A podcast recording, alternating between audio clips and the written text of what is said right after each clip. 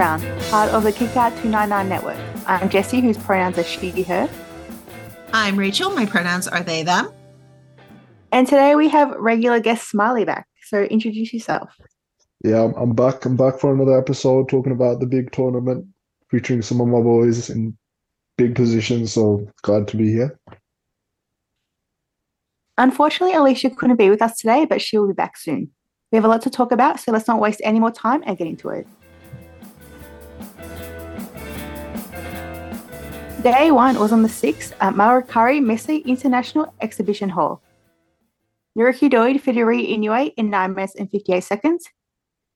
Dan Tamura, Ryu Kawamura, Takara Niki defeated Eagle Blanc, Chichitaro Shoki, and Ren Ayabe in 8 minutes 32 seconds. Kengo Mashimo defeated Hokuto Omori in 11 minutes and 33 seconds. Satoshi Kojima defeated Takao Omori in 10 minutes and 11 seconds. Chihiro Hashimoto, Yu, and Shuji Ishikawa defeated Ayame Sasamura, Mai Yukihi, and Tashi Takazawa in 11 minutes and 15 seconds. In the Tornado Bunkhouse Megaton Current Blast Deathmatch, Atsushi Onita, Hikaru Sato, and Miss Mongol defeated Saki, Unagi Sayaka, and Yoshitatsu in 12 minutes and 30 seconds. Ryuki Honda and Yuji Chigata defeated Jun Saito and Rei Saito in 12 minutes and 40 seconds. Kento Miyahara defeated Aito Yoshida in 16 minutes and 1 second. In a number one contenders match for the junior title, Rising Hayato defeated Atsuki Aoyagi in 15 minutes and 40 seconds. In the main event triple crown match, Yuma Aoyagi defeated Suwama in 22 minutes and 27 seconds. We have some announcements. They went over upcoming matches for August, we'll get to later in the show. We had some announcements for the Yoyogi show on the 8th of September. Masanobu Fuchi will make his return to the ring. He last wrestled in January. Saori Anou was announced for Yoyogi. We soon found out the match she'll take part in since Kari showed up to confront Unagi at the show. Kari says she will team with Anou and for Unagi to find the strongest partner she could. Rising Hayato versus Hiromu Takashi was announced for the 3rd of September. So let's start with the main event, which was Yuma defeated Suwama in the Triple Crown match, and um, Suwama will just be the guy forever and ever. He turned back the clock here. He was so amazing in this match. Like, I mean, congrats, Yuma. Like, you won. like, I'm happy you won. But this match was all about Suwama for me. The opening video was so great. I love seeing young Suwama with the three Triple Crown title belts. He just looks so cool. It's such a great sight to see. Yuma getting the long entrance was also cool. Suwama was the big first hurdle that Yuma had to pass, and he did it. So I was so happy with this. I believe he only has beat Suwama once in single matches, which was last year's Champion Carnival, where he debuted his finishing move, the fall, and that's just a little Yuma fact for you. The two worked so well together, but Suwama's uh, last ride, his running last ride, like holy moly, that was so awesome. And there were no challenges since the uh, winner of the Royal Road will challenge next. Smiley, what were your thoughts on this match? Yeah, I, I love this match. This one is uh it's been a long time since we got like a proper big match Suwama. You know, I think uh maybe like since this podcast has started, most of the people have been accustomed to the you know the voodoo murder Suwama with all the you know shenanigans and all that stuff. But like Jesse said, he ran, ran back the clock. You know, prime 2013 Suwama performance here, and uh, obviously Yuma Yagi has always delivered. So yeah, couldn't have uh, asked for a better match, and obviously the VTR as well before it that just topped it all off. Yeah, I think that's perfectly said. This match was just about eras. Yuma wanted to fight Suwama to end the old era of AJPW once and for all and bring about a new one. And, and we'll have some more thoughts on that towards the end of the episode, uh, given the Royal Road results as a quick spoiler for you guys, teaser for you guys. Um, but yeah, going down to this match, it, it really was. It was about eras. We got to see um, Suwama in you know representing that old era that old ace he looked incredible and um, then we got to see yuma aoyagi's era and how he you know tends to tackle that and how his era has truly started. And and yeah to that end this match was just structured the exact way it needed to be. Suwama looked really dominant and ageless and cool. And Yuma fought his way back from the bottom and had this big miracle win. And Yuma's selling is just so incredibly believable. Like, even I knew the outcome going into this match. Like, I, I did go into this match spoiled, and I still had heart palpitations towards that ending. Like, those near falls were insane. So the finish is just perfect. Like you said, that um, running last ride was insane. And it's, it's just a really good match. And, um, um, I thought the post match was really funny with Yuma, like sort of whining, like, oh, no one's coming out to challenge me. And then he's like, well, on second thought, I'm actually kind of too tired. I don't really want to deal with that. It was just very Yuma like. Um, and then he pointed out that Royal Road was coming out and um, he's cursed in that tournament, having never made it past the first round. So that sort of uh, set us up for an interesting little thing for uh, for Yuma going into that tournament, which we'll also talk about. So, yeah, really uh, loved this match. And then, um, yeah, my my actual favorite match on this card, just because I love the story and I'm really invested in uh, these two wrestlers, particularly uh, Rising Hayato, was that number one contenders match between uh, Rising Hayato and Atsuki Aoyagi. So, Jesse, can you start us off with uh, what your thoughts were on that match? I might have a bit of different opinions than you guys. I don't know. We'll see. This match was good. I don't think these two are capable of having a bad match but I kind of wish this was a sprint. After Atsuki wormed his way into number one contenders match, after Hayato already challenged, I was hoping Hayato would just come out and try to end this as quick as possible. You know, boot Atsuki to the back. He doesn't deserve this. Uh, it was Hayato's time. Maybe if they took 10 minutes off for like a little five minute sprint, that'll be okay. I normally wouldn't say give the juniors a sprint because I love the juniors. But in this case, I wish it was just shorter.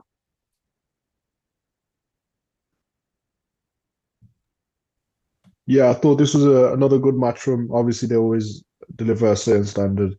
Uh, I think the only match, uh, the only thing that hurt this match was like the atmosphere of the building. It was quite like quiet, uh, like at the very start. And that's near the end. That's where it started popping. It was like compared to um, the Korakuen Hall match, like that one, that crowd is just like invested all the way through. So I think that was the only thing about the match that sort of hurt it for me. But other than that, good match from them as always. Can agree with that. I guess I like this match a little better than both of you, but I, I did. I really like this match. It's impossible at this rate to sort of not compare it to their October match since that was such a standout match. And like to credit, I did like that match better than this one, but I thought it was fantastic. I thought it was really well done. And like both men just have amazing chemistry. I think next time when you add a title into the mix, you're going to get another classic.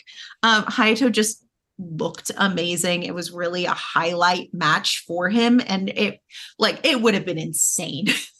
for him not to lose this one. Like you have this really incredible story. I translated a little bit of their press conference on my Twitter, but I loved that press conference where Hayato was just petty. Like he was a petty high schooler about this. Like he was up there, he said, You do not care about the world junior the way I care about the world junior. He talks about how he has only ever had eyes for that belt, which I have some notes on later as well.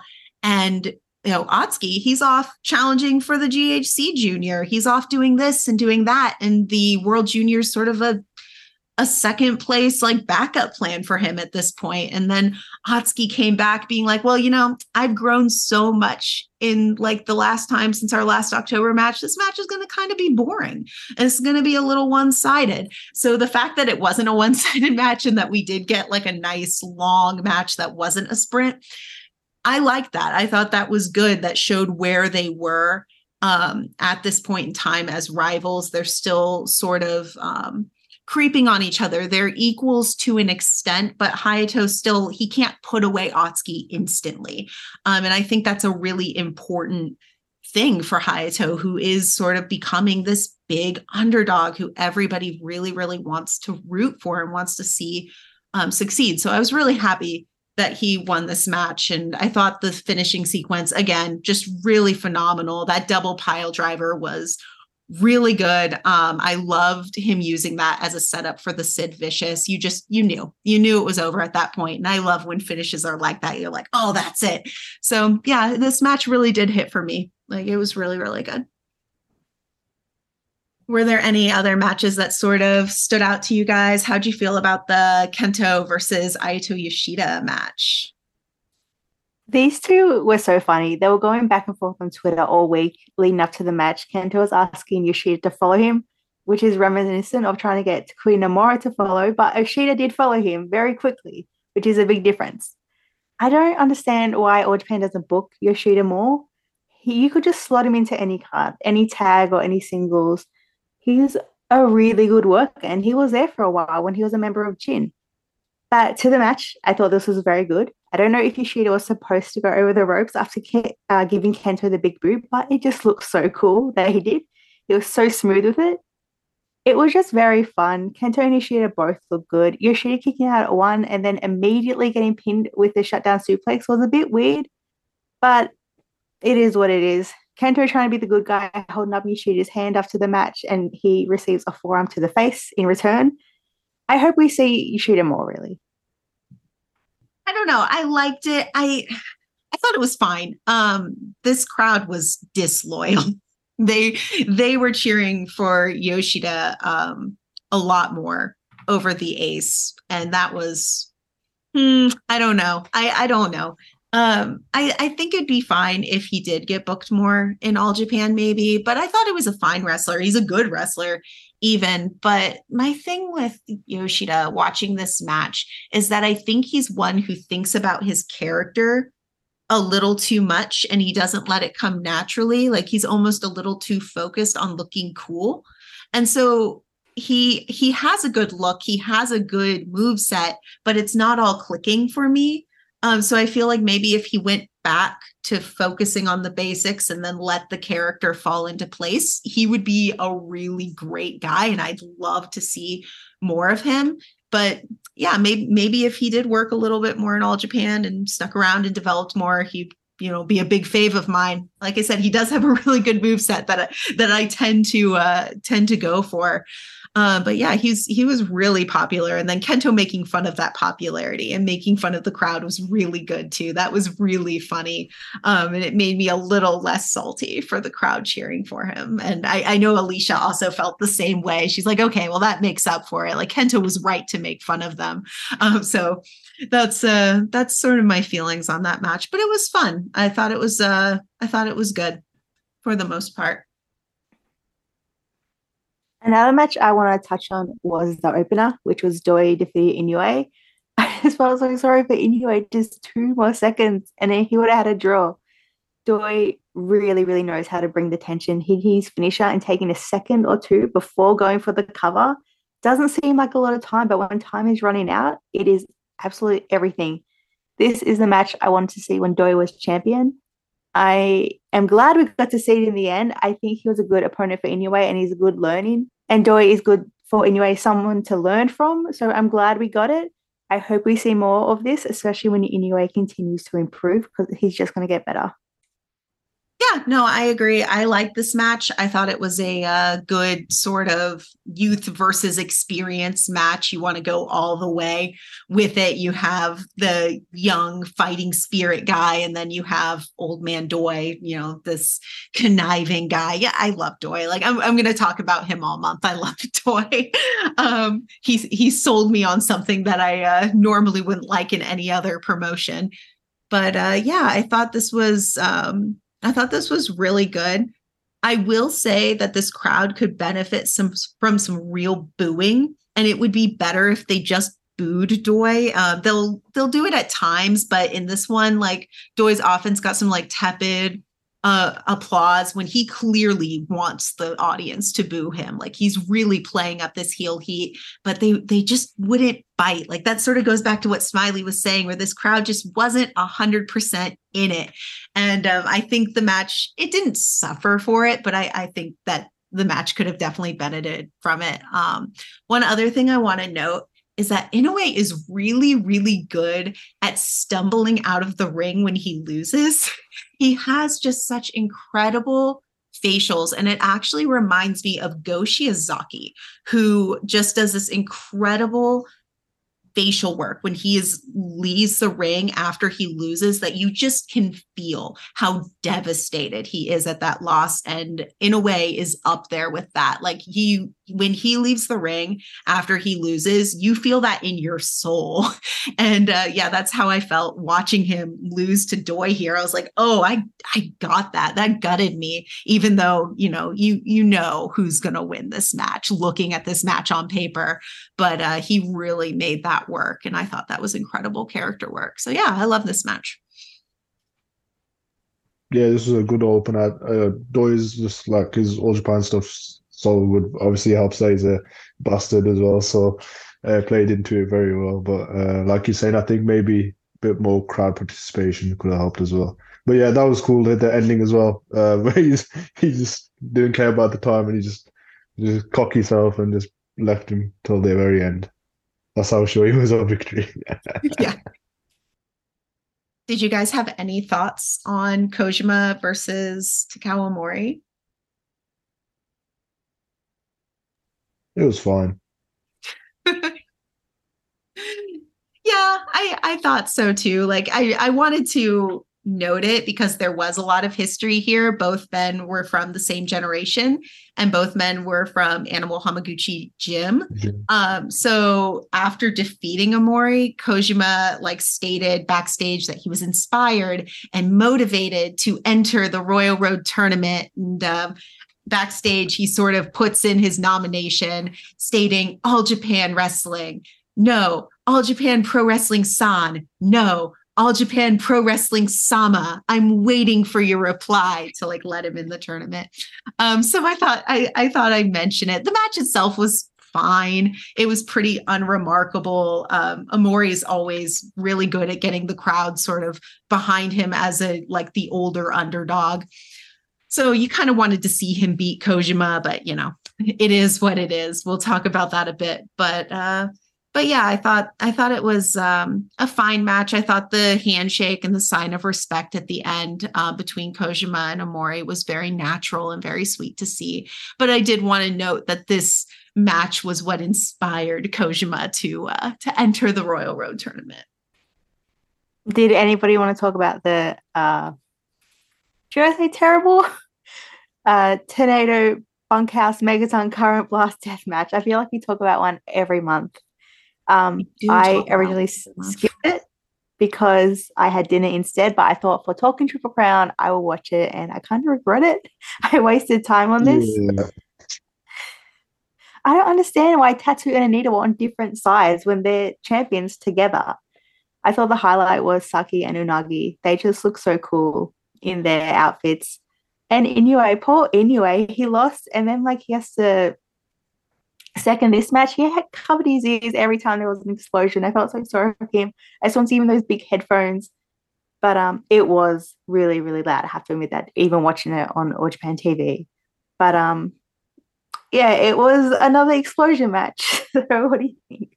Yeah that's it. It was another explosion match. Um yeah i was my big note here is that i was really really excited that sato was in this match um, and would come out wearing his gi. So i could say gi correctly this month uh, for alicia but then he didn't even wear it. So he did not wear his his gi but i'm still saying it right for you alicia but uh, yeah, no, I um I did really like how much Saki and Unagi got to do and how much they were willing to do. That was really cool. The best part was definitely Unagi taking the bat to Onita. I I thought they had decent chemistry. Like that was sort of the point of the match was uh, Unagi and Onita, and and afterwards they really want to have a singles together. So good for them. Um, hopefully we can get that before Onita needs to retire for real for real this time. Um, we'll see. But yeah, that that's sort of where I was. It was just another explosion match after many, many explosion matches. Um, Yoshitatsu protecting Asayaka was was pretty sweet, but like the timing was weirdly slow. like a lot of this was just weirdly slowly timed here and there. So those were my thoughts on that. Smiley, did you have anything? Um, yeah, this was a weird match, but yeah, it was uh, another explosion match. I think it's probably the weirdest one, but yeah, it was cool. It was all right. As as long as it's Onita, it's, it's always bound to be cool. I'd say the post match at the end was the coolest part with like fist bump the kid. That was the best part of the match. Yeah, that's a good point. yeah, what is it? Uh, Lou calls the undercard cinematic universe. That's it's just another chapter in it. Um, just weird that this time we're doing them without the titles even on the line. We're just doing them for fun now. No rules, just putting them out there. So we'll see what happens with those all Asia titles because I really just don't know at this point. all right. Were there any other matches we wanted to talk about this month? Or this month? Wow. Were there any matches we wanted to talk about for day one? Okay. Awesome. So day two was on the 12th at Hodogaya Public Hall. Yoshitatsu and Yuma Anzai defeated Takao Omori and Ryo Inoue in 9 minutes and 29 seconds. Kenichiro Arai defeated Black Saray in 8 minutes and 22 seconds. Naruki Doi and Naoki Tanizaki defeated Rising Hayato and Eagle Blanc in 9 minutes and 19 seconds. Satoshi Kojima and Hiroshi Yamato defeated Dan Tamura and Hikaru Sato in 11 minutes and 34 seconds. Jun Saito, Rei Saito, and Toshizo defeated Hayato Tamura, Check Shimatani, and Galeno in 15 minutes and 37 seconds. Suwama and Ren Ayabe versus Shuji Ishikawa and Fuminori Abe went to a double countout at 14 minutes and one second. And Kento Miyahara, Yuma Aoyagi, and Takuya Nomura defeated Atsuki Aoyagi, Ryuki Honda, and Hokuto Omori in 21 minutes and three seconds. So, yeah, this was a little bit of our Road to show to get to the Royal Road. Uh, were there any matches that stood out to you guys, Jesse? Was there one that really, really popped out to you? My favorite match of the day was probably uh, Suwama Ranayabe versus Sujikawa and Fuminori Abe. I thought it was so much fun. I love all these four guys. This was obviously a preview match, like we've said, but I would have loved to have Suwama and Abe team up. I thought that would be such a fun and funny tag team, but the teams we did get were tons of fun. Shuji and Suwama battered the younger wrestlers like they were rookies. Shuji copying Ayabe's spinny corner elbow will always be hilarious. I think it's the second time he did it. He just looks so uncoordinated.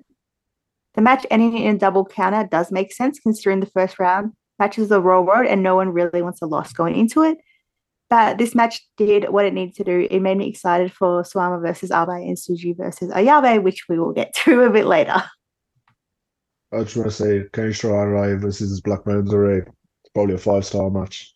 Probably the best comedy match I've seen this year. It was tons of fun though. But yeah, that was like a perfect match match to a road to show. But um, this is a nice, wholesome little show. Nothing, uh, nothing bad, nothing amazing. But yeah, if it's uh, if you're like one of us All Japan diehards, then yeah, I'd, I'd recommend it. Yeah, it feels like an all Japan house show, and that's a big compliment. That's a big thing you can say. Um, as far as the Suwama, uh, the Suwama Renayabe versus Ishikawa Abe match, I did really like that match. I also got really, really excited, particularly for Suwama and Abe. I was like, oh man, this match is going to go so hard. It's going to go crazy. Like they really just stepped it up and and they were brawling and i really actually i do want to say um, I really, really liked that they saved the walk and brawl that they always do towards the end. And then it led to a double count out that made a lot more sense than your usual, like we do it right in the beginning. So I actually really did like that structurally. Uh, I thought that was pretty fun. And yeah, so yeah, I thought that was good. Um, Ayabe and Suwama were just really, really fun together. Um, I thought they were good. I thought uh, Ayabe looked great. Like I really do think he stepped up his game, and I, I was getting pretty excited for him and Ishikawa as well. So to see what that would do to maybe their their team up together. So yeah, it was a fun little match, and like you said, it it did its job, and that was to get us excited. Um, the other match that was sort of the big lead into Royal Road was the uh, main event. That's Kento Miyahara, Yuma Aoyagi, and Takuya Nomura versus Hokuto Omori, Ryuki Honda, and Atsuki Aoyagi. So a tour of the big names, our big draws in the modern day All Japan. And yeah, I thought this match was great. I would love to uh, hear your thoughts as well. This was basically a single camera, no commentary, Hodogaya Public Hall Kato six man tag. I think we have a lot of six man tags in this venue. It was young versus old. In fact, Kento is the only one in his 30s in this match, so it was a pretty young match. This was just some light-hearted fun before we get into the seriousness of the tournament. There were some funny moments here. Atsuki stealing Kento's pose, Hokuto taking Nomura up the stairs and just throwing him out the door into the foyer was great. Kento and Nomura doing their double team move, the follow back, and of course hitting each other instead of Hokuto because they could never hit it in the first try. But just watching this made me realize just how crazy it is that Kento has held the tag belts with both his partners, Yuma and Nomura, and Yuma is the one to take it from them. But other than that, this was just some fun, nothing serious. Maybe a little bit long, but it was fun.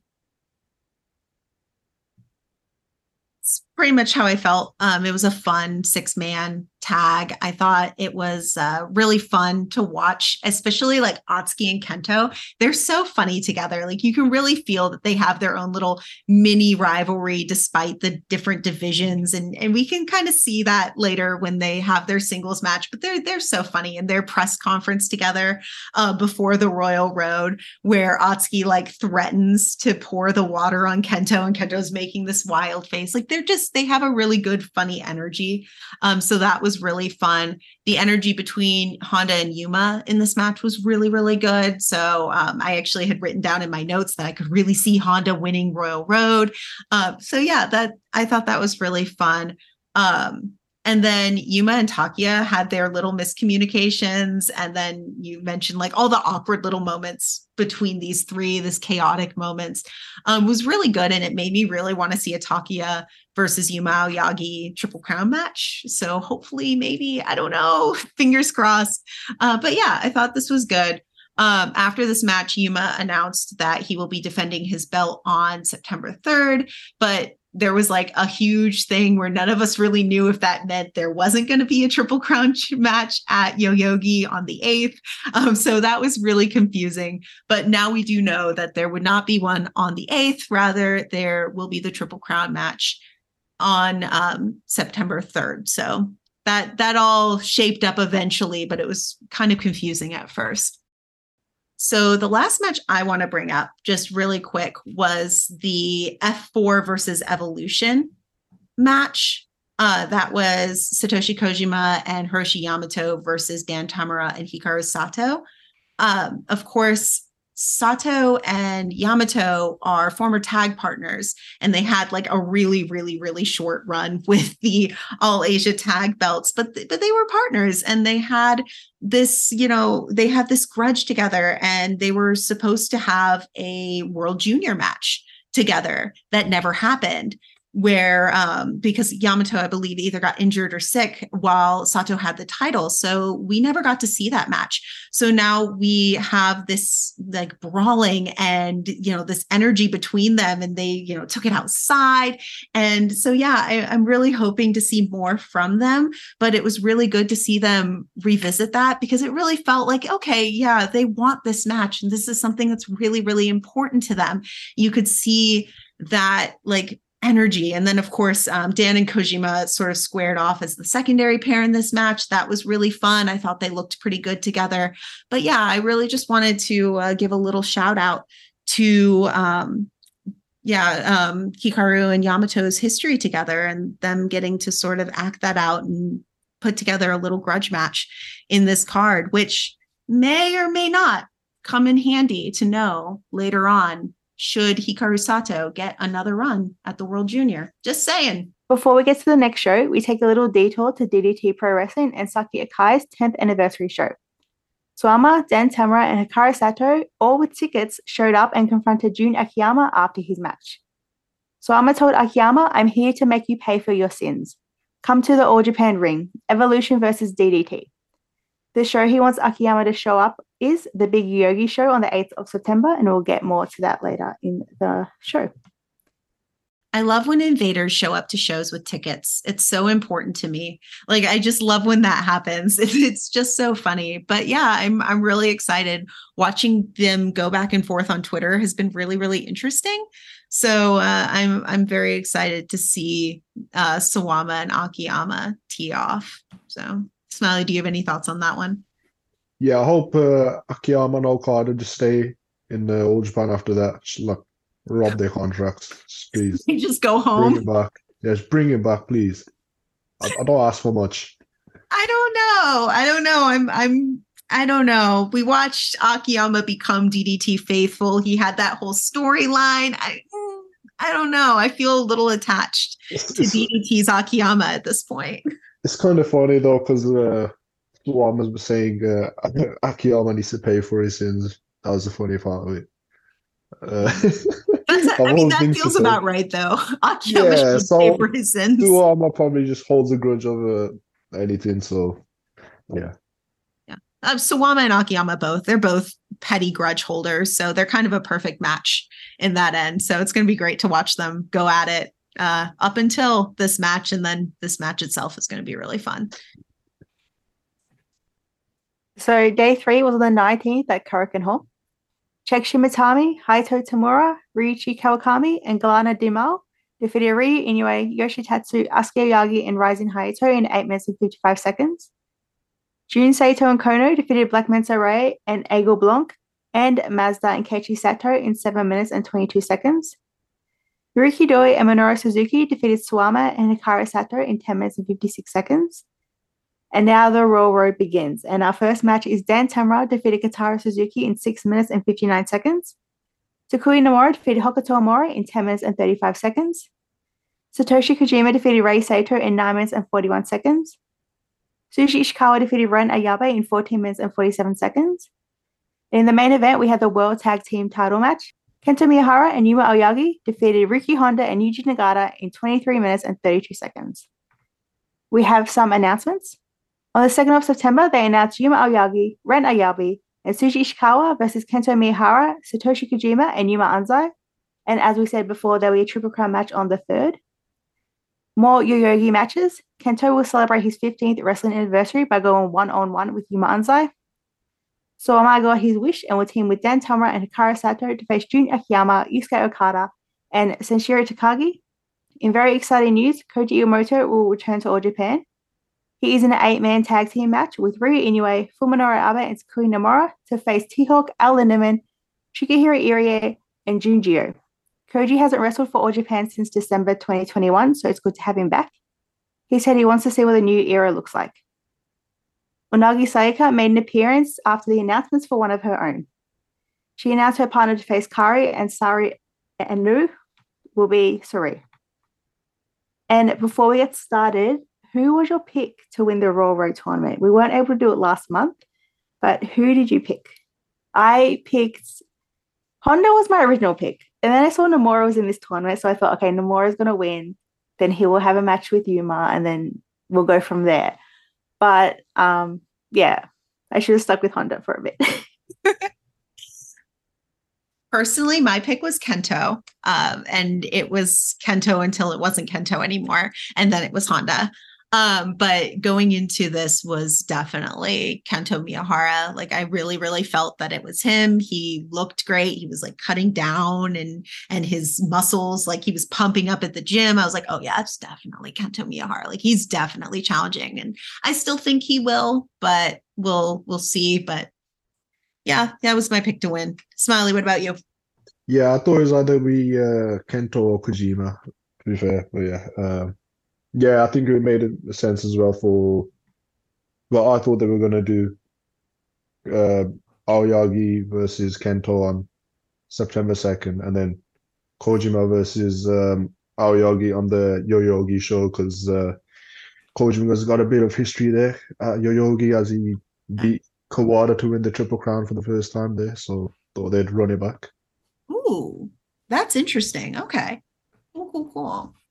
Yeah, no, I uh I wasn't sure if we were gonna do a two like challenge back to back. I thought that maybe like they would put Kento as the second one um, at Yoyogi just because you don't need any build whatsoever for that match. You can just go off and run with it. But yeah, that's I just wanted to see Kento and Yuma.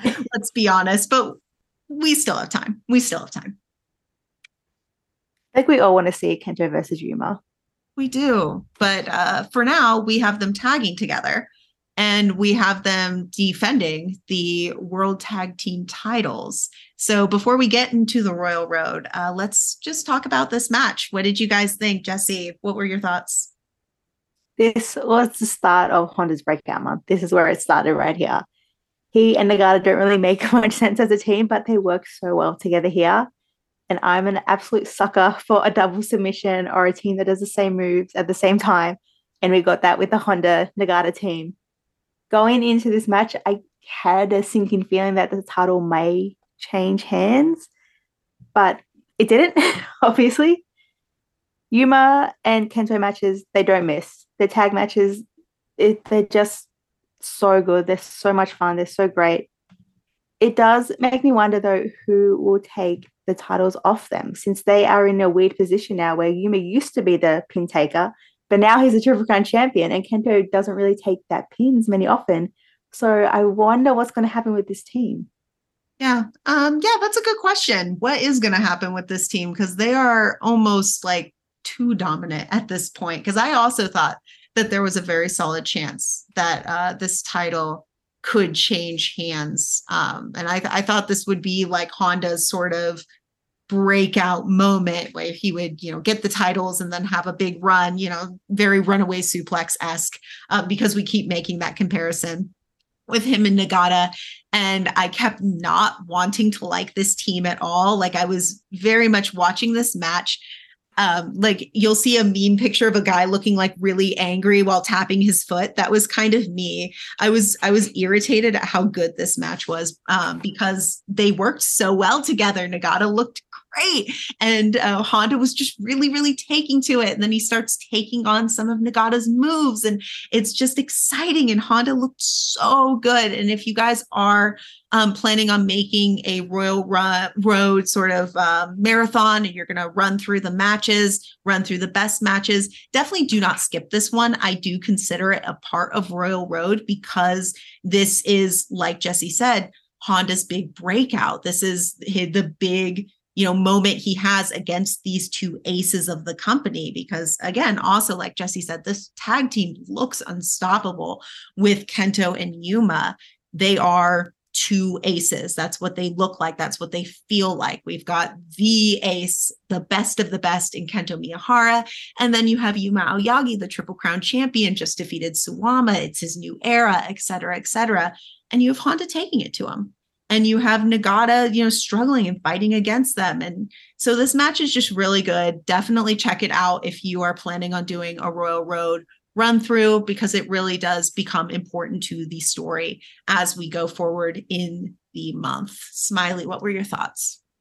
Yeah, this match was was like so good. I didn't expect it to be this good at all because the uh, the Honda Nagata tag matches before this I weren't really like they weren't really clicking with me. They didn't really gel well as a team.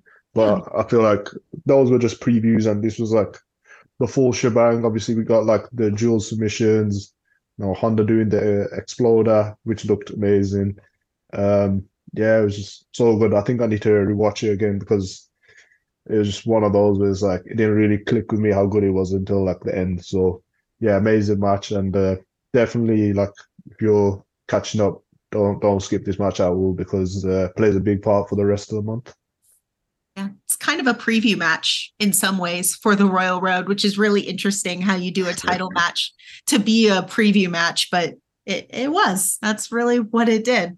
Uh, but speaking of the Royal Road, did we uh, have any breakout matches? I guess um, actually, let's just talk about all the Royal Ma- Road matches. Let's just start um, straight from it and get to Kotaro Suzuki versus Dan Tamura. Did you guys have any thoughts on this match? I loved this match so much. I love this little sprint. It was so much fun. Kotaro played the mean senior to perfection. And of course, Dan with his babyface comeback, you know, that's like his bread and butter now. Some of the moves did look a little bit rough, but I think it added to the match. I didn't think Dan would win here. I thought, okay, easy win for Suzuki. But he won. And I was 100%, you know, with the crowd cheering for Dan and stuff. I was so happy. Same, exactly same. The crowd was just super behind Dan. Every fireman's carry through the beginning just got the crowd more and more and more fired up and just excited for the tournament as a whole. Um, I think it was just a really good opener for the Royal Road. And then Dan kicking out of the Blue Destiny was so hype. And then immediately Kotaro sets up for a tiger driver. So you're like, oh man, out of the frying pan into the fire. But then he kicked out of that too. So he powers through that too. And he just looks all the stronger for it. So it's just super, super fun. It was super excited to see Dan win. So yeah, I love this match. It was super fun match. Yeah, this is uh, probably the perfect opener for the tournament. I couldn't ask for a better match, to be honest with you. And like um, both you mentioned, I expected uh, Kotaro to win, and you know, I think face. Um, can't remember who was going to face, but yeah, I thought uh, definitely he's going to win. And when he clicked out Blue Destiny, was like, damn. But those two power bombs as well to end it were brutal. So, like we were saying, the stuff that looked rough, it probably it, it made it the match even better, to be honest. So the next Road match is Nomura defeating Omori. Omori had new gear again, blue and black this time. I really like the blue and black actually. I like it better than red and black. But um, I really like this one. I just it just felt like a fight, and I think Omori did a really good job standing up to Nomura and giving back exactly what he got. The elbows were so sharp from both of them. Um, and just a little note on Omori, I think he needs something to push him to the next level or like a character overhaul. Like he's in this weird stable with Suzuki and Doi. Maybe he can take like a bit of their um, characters and put it in him. Like I just don't know. Something has to change. I first off, first off, red Omori is so much better than blue Omori. I'm sorry. No. it is no, no, no. I'm sorry. I'm so sorry. I've already lost red Keno. I'm not losing red Hokuto. Okay. I can't do this. I can't. No. Um, no, I, I do prefer his red gear. His blue gear, he looked fine. He looked good in it. Um, he looked great in this match as a wrestler. Um, but I do miss the red gear. I thought this was a really fun match. 10 minutes of just bachi bachi action um, you have some really good you do have some good character moments. You have um, hokuto pulling on nomura's hair. I thought that was a good little um, character moment where he's starting to make that vision of himself as a wrestler come into fruition. And i think that's really what you're getting at jesse is that he's has this vision for himself. And, and we've said this you know from episode to episode to episode. He knows what he wants to be, but he just needs to get there little by little by little. And I thought this match was a good baby step towards that. Um, I think you don't have a better dance partner than Takuya Nomura um, when it comes to becoming that like cool bachi bachi, like, you know, shooter type wrestler that Hokuto's sort of working towards, other than Katsuhiko Nakajima, which um, we got to see him square up and uh, during All Together again. And that sort of has set Hokuto on this path. So now we're facing Takuya Nomura, who's another really, really good example of that type of wrestler. So I think I think this was just a really good pair up for him. Um, I thought some of these exchanges, like you said, those elbow exchanges looked really good. Hokuto's German on Nomura, where he just sort of chucks him around, looked really threatening. So I think I think as a whole, the match looked good, even the brawling in the orange seats. I'm always really picky about spots like that, especially when it comes to camera work, but I thought they looked good. Um, Nomura's charisma sort of carried that spot. You could always see Nomura. He was always very aware of the cameras and he had a very loud charisma that sort of drew your eye. So I thought he did really well. But yeah, I thought this match was good. Um, yeah, it was definitely, I think it was probably my favorite match from this card i think for the tournament at least other than the the main event was my favorite but as far as tournament match i think this one was my favorite. Yeah i'm just gonna say i'm gonna side with black and blue Omori because those are my favorite yeah. colors. Oh come on. Okay. but um, yeah i think this is a better performance from him mainly because he's i feel like he's a wrestler who excels as a baby face and obviously he was having to he was the underdog in the match so I feel like with the limbo, sort of it'd help if he was like a baby face because he's been sort of like a heel for like nearly three years now. So, you know, uh, a new fresh coat of paint would do him so good and maybe propel him to the next level that we all want him to be. But yeah, other than that, very, very good match. You do see glimmers of Omori and like what he can be, and they're really, really cool to see. Like you were saying, Rachel, with the when he went up against uh, Nakajima and Go, that was so so good, and people were talking about him after that. So you can see he has the tools. He just needs to you know, push himself that extra step to get there. He will get there, but it's just frustrating. Like, when are you going to do it? Like, is it now? but yeah. moving on, we move to Kojima versus Rei Saito, and Ray is just one gross man taking Koji's nose tape and put it in his mouth. It just made me feel so sick. It was disgusting. um, and he needs a hair tie or something, or like braid his hair like Jake's hair was. Like get um the referee Nikan Lee to do it. She used to do Jake's hair, so why not do Ray's hair? But I thought they worked really well together. You know, Ray and June always work well with a bigger man, so this was a good matchup for him. I would have preferred Ray to win. It would be a good step to his story, but All Japan loves New Japan oldies, so we got Kojima. I loved him eating the nose patch. I loved it. I thought it was so cool. I've said before that Ray, uh, Rei Saito is eight year old Rachel's favorite wrestler. And that is true all the time. All the time with the wild hair and eating the nose patch. It's all perfect to me. It's all perfect. I would have preferred if he won naturally, but I do think that Kojima looked good. Um, that underdog veteran doesn't really work for me a lot. It really only works when it's Takao Omori for me. Like he's the only underdog veteran that I'm like, yeah, let's go, old man. But um Kojima did make it work in this match. I think the Saitos look really good against that. Like you said, they they work really well with big men as big men. And um, yeah, he overcame the big monster and proved he's still got it. So let's go. But um, yeah, I thought that match was really well done to that end. Did exactly what it needed to do. Uh, yeah, I liked. Oh, and this is, is sort of a tiresome thing, but I like that Ray specifically orders June around to distract the referee. Like there's a little level of detail to that where it's not just a referee distraction, but it's Ray going like, "Hey, get him." Um, and I thought that was really good. You got to see some twin bond um, to that end, so I, I thought that was cool. You get to see just that little level of detail, the character work that those two can do is just really good. I just want to say Rei Saito basically a grizzly bear. He was a wrestler, but yeah, this was how this was a cool match. Uh, for uh, for for both of them, this is yeah, it was decent. I think uh, I think I feel like the Saitos have sort of like outgrown the voodoo murders stuff. So you know, sooner that comes to an end, the better. I feel like they can do this without the voodoo murders. Like they can do sort of their own shtick now. They're pretty much their own characters so yeah, I agree. Like I th- I don't even think they need to change too much. They just sort of can do their own branding now, and we'd be good. Like it really Voodoo Murders is just the Saitos. Like that's really all we got going on. Sometimes Toshizo will show up. No one cares about Kono.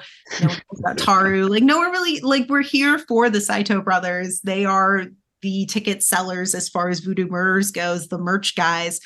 So yeah, I agree. We don't we don't need VM. And the last Road match, so we have Ishikawa defeating Ayabe.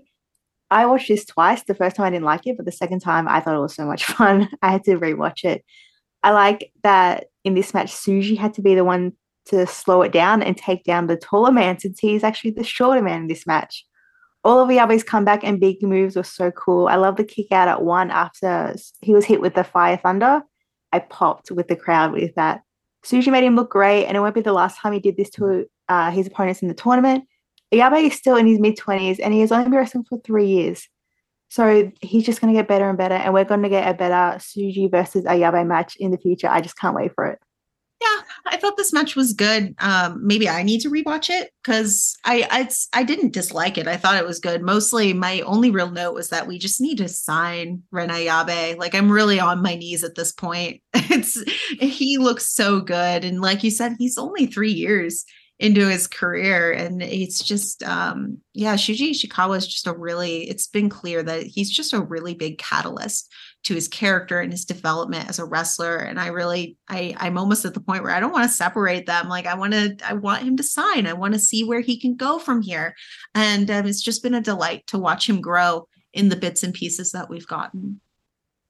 Uh, I found this one a little bit disappointing. I think it didn't help they went a bit like too long for you know, uh, someone of uh, Ren Ayabe's experience, like he's uh, he wrestled in JTO and pretty much everyone there's a rookie. So you know, wrestling someone like Shuji Ishikawa was like a big step up.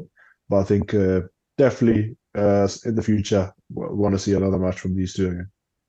Definitely agree. One thing I want to bring up is my favorite storyline of this month is Naruki Doi and his DDT Iron Man heavy metalweight title um, we get this running gag. And the first time it happened, uh, Suzuki rolls up Doi to attempt to win the title, but Wada was too late on the uptake and didn't count the win on time, which was really funny. And Doi managed to narrowly slither away. And it was just an incredibly funny moment. And it speaks to how well known DDT's title is that everybody immediately knew what was going on. The crowd just got behind it and um, Suzuki was really funny about it too. Like you could see a more bond in that weird unit than we've gotten in a long time. So that was really fun to see. I didn't know what to take of this at first. I was like, oh, okay, they're just doing a funny little DDT spot in all Japan. I guess that that's okay. But then it turns into a running gag throughout the entire month. And I got really, really into it and now I'm really invested. Uh, we'll probably talk about that later on, and we'll sort of throw out what's going on with that because it's become a whole little little bit that they're doing, and it's fun. I like it. Doi's very funny with how he like slithers away and shouts. I enjoyed it. So day four was the first of two Shinkiba First Ring shows, which is always very exciting, especially when we go back to back. And our first match was a draw. Dan Tamura and Hikaru Sato versus Ren Ayabe and Shuji Ishikawa went to a 15 minute draw. Toshizo and Rei Saito defeated Yoshitatsu and Ryo Inoue in 5 minutes and 51 seconds. Unagi Sayaka and Saki defeated Zones and Chichi in 9 minutes and 56 seconds. Hokuto Omori, Naruki Doi, and Naoki Tanizaki defeated Atsuki Aoyagi, Rising Hayato, and Aigle Blanc in 9 minutes and 55 seconds. And then we get into our Royal Road matches. Hayato Tamura defeated Jun Saito in 9 minutes and 16 seconds. Suwama defeated Fuminori Abe in 24 seconds. Kento Miyahara defeated Atsuki Aoyagi in 12 minutes and 21 seconds. And Ryuki Honda defeated the Triple Crown champion, Yuma Aoyagi, in 14 minutes and 38 seconds. So, yeah, let's just start off with the Royal Road matches. Once again, we have Hayato Tamura versus Jun Saito. What did you guys think? This was just two big guys running into each other, chucking lariats and slaps around. It's the best kind of wrestling. It's very fun, super entertaining. Tamura just fits all Japan. I know we have some problems with too much glee, great, whatever you want to call it, but I would really like to see more of him. And another thing with the Sato's hair, but I've noticed is getting a lot of love from the female fans. People are capturing photos of him and calling him the Dark Prince. And there have been noting similarities between him and Jake regarding the hair. That's really cool to see. Jun's a handsome man. they are. It's it's fun to see sort of the way the fans sort of uh, react to both Ray and June very differently. But uh, but yeah, this this match was it's exactly like you said. It was two big men doing big men things. And you can't really ask much more than that. And I agree with what you said that Hayato um, Tamura fits really well into All Japan. I would not mind seeing more of him. And again, we get that late over overdose. It's it's a little too much at times. But um, if he could work more in All Japan, I think it would be good for him. Just you know, sort of even juggling time between both promotions to give him more of that experience. I think it would be good. I think it would be good for him to work with more big meaty guys and all Japan has plenty of them. So I think I think I'd like to see more of him and I was happy to to see him go over here. Yeah, I can't say anything more than the both of you. So it was a very good match for Hayato. So hopefully uh, more of him in All Japan, maybe real, real World Tag League, maybe him and Kawakami. We shall see. Let's talk about the 24 second match now. I feel like this was a monkey paw situation. Like the fans will get a match that everyone was excited about, but it'll be over in 30 seconds. I was so excited for this match. I had this down as one of the matches of the tournament. It did start out pretty good, but once Suwama hit the drop kick, that was it. But to be honest, it was an awesome drop kick. Yeah, I mean, for what it was, those 24 seconds ruled. um, I did. I really enjoyed it. It was fun. Abe got to show off his personality and style despite the length of the match, which is no, really impressive, honestly, given that it wasn't really a match. But um, and then Suwama doing that drop kick was absolutely awesome. And then him slapping Abe's stomach after the pin was just so cool and so full of the ace's confidence. And I, I genuinely enjoyed that. But as a concept, kind of a letdown. We had a whole little brawl segment and then a 24 second match afterwards. And yeah, I felt like I was sold something and then they kind of bait and switched me out of it. Monkey's paw situation is probably a good explanation or a good way to describe it too. Uh, but yeah, I, I don't know. I saw some like takes on Twitter that were like, oh man, I really wanted a violent giants versus astronauts match, and now we're not going to get it. Like, but what if we do? What if we get some some revenge from Abe looking looking to fight? So I, I don't know. I think actually this might lead to more than people think it will. So I'm I'm being optimistic here, but I don't know. I think I think we might get more in the future. I think they've promised us too much for them to leave it at a 24 second match. Yeah, I'm just uh, kind of sad that they tease us with like the grappling and the amateur wrestling stuff on the Hodogaya Public Hall show. Where I was like, damn, this is gonna be a banger. But yeah, for 24 seconds, couldn't ask for much more. I just uh, hope from now on Suwama ends every match with a with a big ass drop kick. Well said. Well, moving on. Yeah. Moving on to a match that was longer than 24 seconds, Kento defeated Atsuki. And this is probably going to be um, unpopular, but don't hate me for this. But it, there is something about the asking Kento pairing in singles that just doesn't work for me. I remember last year they had a singles match and I was really looking forward to it. And it ended up being just fine. And that's what I thought about this. Ace versus Junior Ace should be right in my alley, but it just doesn't click for me there it was good wrestling in this obviously you know we have the aces but i wouldn't rewatch it for the third time because i rewatched it twice in case i change my opinion but no. I yeah i disagree in every way. I love this match. I thought it was fantastic. I don't know. Um, I thought it was great. It was fast paced and they went right into a standoff after that fast paced opening. And then you could just feel it like, oh, that's an ace and an ace against each other. Like it was exciting. And uh, the crowd got really, really into it. We got the Shinkiba crowds, which, you know, redeemed a lot of the crowds this month, uh, especially next night. We'll talk about that. But yeah, this match was really well constructed. Kento just absolutely demolished Atsuki until Atsuki managed to fire up and make some good old fashioned babyface counters into a small comeback. And it, it was fast paced. It was fun. I really liked it. I thought that they had really good chemistry. So I don't know. I feel completely differently. Smiley, what do you think? Yeah, I think I think it was a good little match. Like uh, I think they probably leaned more into their personalities more than the you know the wrestling itself. I think it's just one of those where it's like, you know, they can cook up something you know special, but you know uh, you're not you're not gonna get that in a Shinkiba first ring thingy. But other that, good match. We also did have um, some evolution Joshi um, represented on this show. I always want to do like a quick little check in with them. I thought about skipping this match, but then I, you know, I'm a fan of Saki and I want to keep an eye on the Evolution girls as they develop. So I watched it. Um, and I thought it was, I thought it was fine. That's uh, Zones and Chi Chi versus Unagi Sayaka and Saki. Um, Zones and Chi Chi are starting to develop a little dynamic and some tag team maneuvers. I thought it was really cute. Chi Chi is very dedicated to like this idol side of wrestling and being this cheerful Barbie girl with a stubborn and determined side. And then Zones is this no nonsense ass kicker.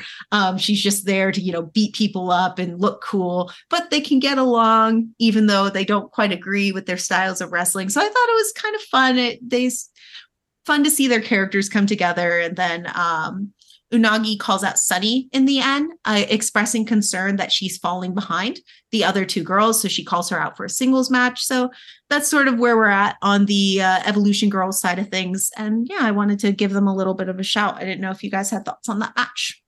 I thought it was fine. I have no real complaints about the match. I just was thinking that All Japan kind of dipped their toe into the Joshi wrestling scene with the Evo girls and the Christmas Day match we had last year but they're not like slowly moving in. They just went all in. Like they just cannonballed into the pool. Like this, they're in right now. I don't hate it. I think it's cool to see Joshi wrestlers I've never seen before or seen them um, wrestle and I've heard of them. So it's really cool in that perspective. But I just want to know what their end goal is. Like, is the Evo Girls going to become like a fully fledged Joshi promotion, have more than 3 mm-hmm. matches? Or they're going to introduce a women's title into All Japan? I would just like to know more. Yeah, you know, actually, I'm, I'm almost curious for your thoughts on this, Smiley, because the way that they are now approaching Joshi um, and doing these women's matches is starting to feel very similar to how GLEAT does them. And that sort of goes back to how I felt Wrestle One did them a lot of the time, where you have this one figure sort of commanding this pseudo division where they're bringing in a lot of outsiders to face this one figure. And it's now sort of becoming Unagi Sayaka, where she gets up in the ring and she talks about, like, oh, come see my upcoming match. And I'm choosing Saori as my partner. And then you sort of have the evolution girls sort of in there, the mix as well. And it's becoming sort of not really a division, but definitely its own thing, separate of the all Japan that I know and that I'm used to. But I've seen this, like I've seen this. This is very similar to what GLEAT does, and this is very similar to what I saw out of like Hana Kimura in Wrestle One. So I was wondering if you also saw that comparison and how you thought about it. Yeah, I saw the same thing, but I would say I think what All Japan needs to do, like to separate themselves from like those two images, is to like be more serious about it. Like obviously, uh, All Japan's probably got the smallest roster from like the main uh, Japanese men's promotion. So you know, um, obviously they only got three wrestlers now, but I feel like the goal should be to have like a, a full fledged division. And maybe you know, instead of having the one match, maybe have uh, two or three matches, maybe. Um, but yeah, I think I think they're sort of going about it the right way though, because obviously they're still rookies. They probably only have like four or five matches since they debuted. So um, in a sense, and I think obviously like, I don't think Unagi is the best wrestler or anything, but she definitely brings eyes to the company. And um, that that one uh, tag match that they announced at the Yogi shows like definitely gonna hit and obviously hopefully bring some more fans to Japan. Yeah, yeah, I I agree. All right, so, our last match of the Royal Road. Sorry, I took a quick like detour before we got into uh Ryuki Honda versus Yuma Aoyagi. Uh, what did you guys think about Yuma's cursed Royal Road tournament where he loses in the first round once again? Jesse, if you want to start us off. The day he gets past the first round is the day he's winning the Royal Road that's when he's going to win. He has to get past the first round sometime. Like, come on. But this was Honda's match. He had the audience in the palm of his hands. It was his month. He deserved it. Of course, Jim has his fans, but like I said, Honda's month. They were so brutal in this match. Their elbow exchange and just their anger from the faces just added to this whole match. I loved Honda's pin where he kind of like threw Yuma into the ropes, kneeled down, threw Yuma off his shoulders, and pinned him. I hope that makes sense. It's so cool to watch. One thing I do love about this pairing is that they're both so young. So they're going to be going at it for years and years and just get better and better. But Honda, beat the Triple Crown champion, huh? Uh, He did. He did. And he's earned himself a shot now. Um, yeah, I thought this match was phenomenal. I thought this was really good. I did want to, I wanted to make sure we saved it for last because it is just, it's such a good match. Um, and like I said, if you are listening to this and you want to do just a quick run through, and if actually, if you haven't watched All Japan at all, watching Honda's run through the Royal Road is a really good get to know the promotion because you do. You run through these aces and you get to know your triple crown champion through this match and and you really do. He looked amazing. This match was so brutal and i really really want to see a rematch. I mean we've been calling for the honda versus aoyagi triple crown match for a hot minute now. Like we were talking about it all last month and now we really need to see it and they teased it. So hopefully aoyagi holds on to that title long enough to get that honda match because this this is it. This is such a good golden pair for this promotion that if they like go in on it like the charisma and character that those two have to play off against each other and like this incredible hard-hitting match it it could be gold. It really could be. So hopefully we'll see this rivalry move into the future. What did you think smiley? Yeah, this was like uh best match of the tournament. Just I think feel like from the get go, it just felt like um something special was gonna happen. You know, uh, I I didn't think like Honda would win the tournament or even beat out Yuma. So you know, for him to have done it, beat Triple Crown champion, and the way he did it as well, like he came off as like the better wrestler by far in a sense, and it was a big statement and uh, you know another uh, feather in his cap for the month, and hopefully, hopefully, uh, if uh, things go the way that every All Japan fan wants them to go, then uh, maybe in like the October uh, tour they can do that Triple Crown Championship match. god i hope so oh man fingers crossed every Please. all japan fan wishing and dreaming for that match yeah so let's hope let's hope we get there I think if he wins, he becomes the youngest Triple Crown champion of all time, Oh, yeah he does. taking over Kento's record. Yeah, yeah, he is younger than Kento. When Kento won it, that is that's high stakes. That's Mm. high stakes. I don't think Honda's gonna win it though, even if he challenges Yuma, but he might. But I don't know. I Mm. don't know. I'm not ready for Yuma's reign to end anytime soon. I do think he'd break he'd break Kento's record though. Like I feel like he would win the Triple Crown within like the next year or two yeah, at least. Yeah. I think I think Kento has enough records at this point that Yeah. that he can afford to lose a few. Yeah, Yeah. it's fine. He he's fine. he'll he'll I thought- bitch and moan about it, but he's fine. I thought uh, Honda had a good chance of breaking Kento's record, but you always have like Yuma Anzai just waiting there. Like I'm Mm. pretty sure he'll break Kento's record. We'll see. We'll see, especially if uh, the Royal Road winner wins this uh, tournament. I think Yuma Anzai would, we don't know. We'll talk about that once we get there. But uh, yeah, let's. Are we good? We got to move to day four? five first. Yeah, let's move on to day five. So day five was on the 22nd, also at Shinkiba First Ring. Kotaro Suzuki and Kechi Sato defeated Black Menso-re and Hikaru Sato in 8 minutes and 10 seconds. El Lindaman, Fuminori Abe, and Soma Watanabe defeated Rising Hayato, Ryo Inoue, and Aigle Blanc in 8 minutes and 55 seconds. Jun Saito and Rei Saito defeated Yoshitatsu and Ren Ayabe in 9 minutes and 55 seconds. Yuma Aoyagi, Atsuki Aoyagi, and Yuma Anzai defeated Hokuto Omori, Naruki Doi and Naoki Tanizaki in 9 minutes and 45 seconds. And for Royal Road matches, we have Suwama defeating Hayato Tamura in 9 minutes and 17 seconds. Satoshi Kojima defeated Sakai Nomura in 9 minutes and 17 seconds also. Shuji Ishikawa defeated Dan Tamura in 14 minutes and 21 seconds. And in the main event, Ryuki Honda defeated Kento Miyahara in 16 minutes and 57 seconds. Man, I this show was pretty good, but I mostly remember the main event just because of how incredible the main event was. But let's just work through these uh these uh, Royal Road matches from the top down and then get to the main, shall we? So Suwama defeated Hayato Tamura. Um, yeah, this this was uh, another big men going at it match, like just very uh very beefy And uh, I thought it was fine. I thought it was a real match, unlike the last Suwama match. So that's about as much as I could ask for. I thought Hayato was really enjoyable. It was fun seeing him take it to the old ace.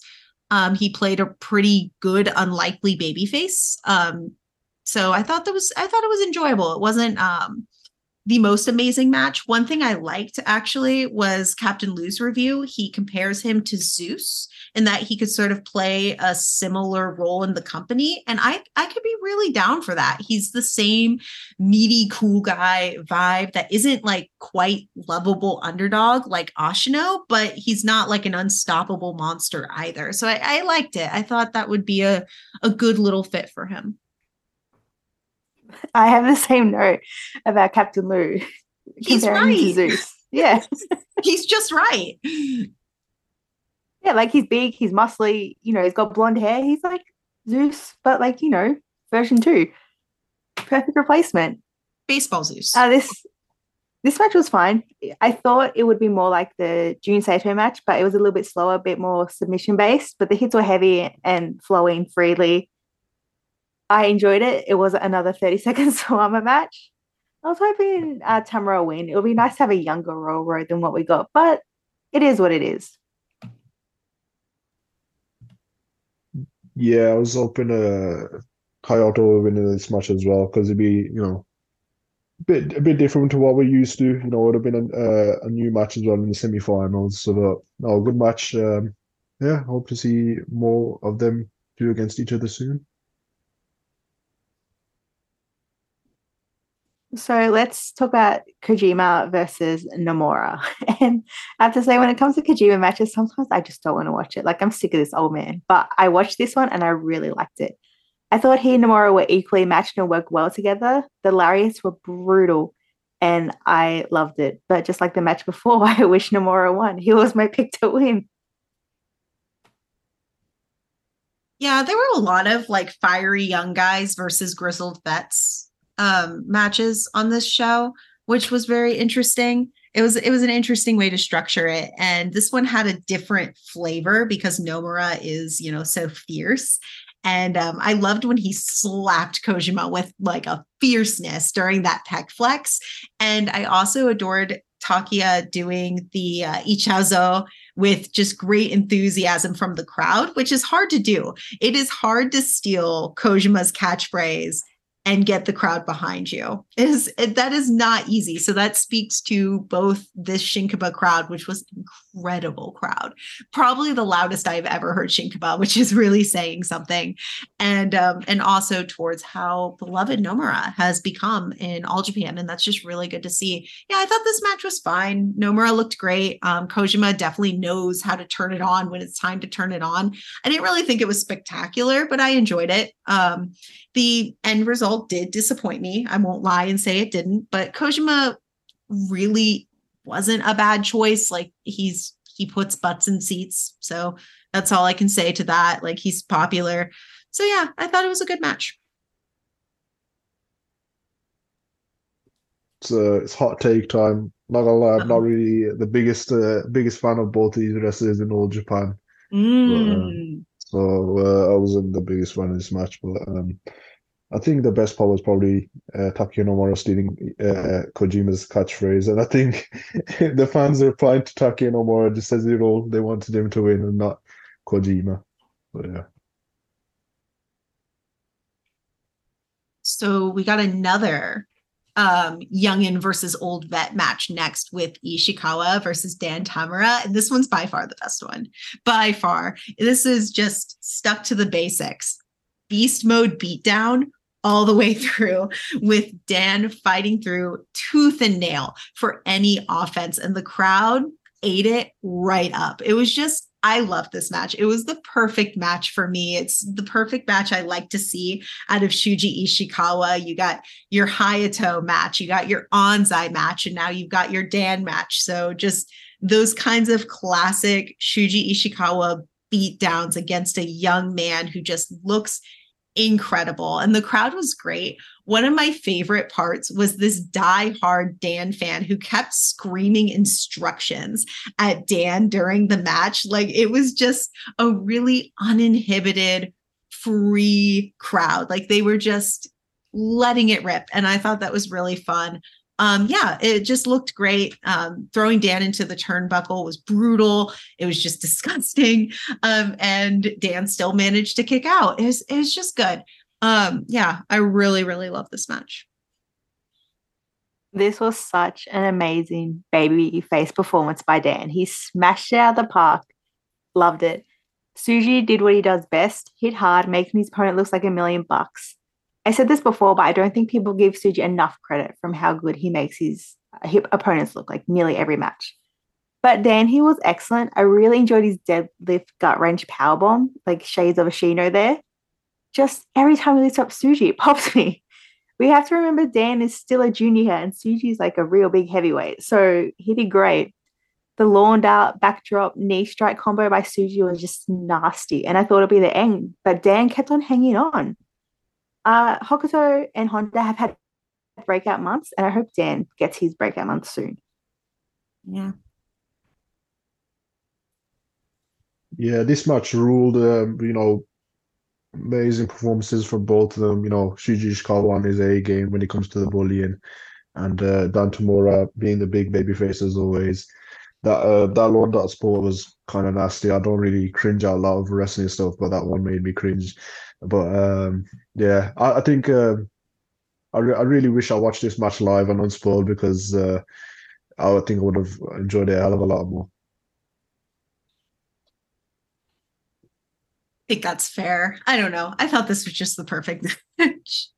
but uh but this main event, this main event was like I said, it it rewrote my memories of this entire show and I pretty much only remembered Honda versus Kento Miyahara. Um, so I need to know your thoughts on it, Jesse. You had a really good um, comment about the crowd that you said it was like, what did you say, a Honda fan convention? Yeah.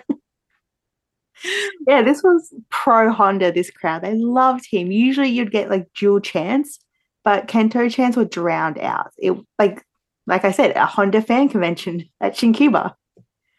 Just every single thing Kento did, Honda had an answer for. He was on the offense for the majority of this match and he didn't let up like any second. Of course, Kento got his knees and forearms in, but this was Honda's moment and everybody knew that. Like, I don't think many people thought, okay, Kento's going this match to win. Like, this is Honda's month. No one's going to stop him except for somebody. But um, pinning the ace after only graduating from the rookie status less than two years ago is crazy the place exploded like he won in front of a thousand people um, instead of this small little Shinkiba venue. This is Honda's month. Full stop.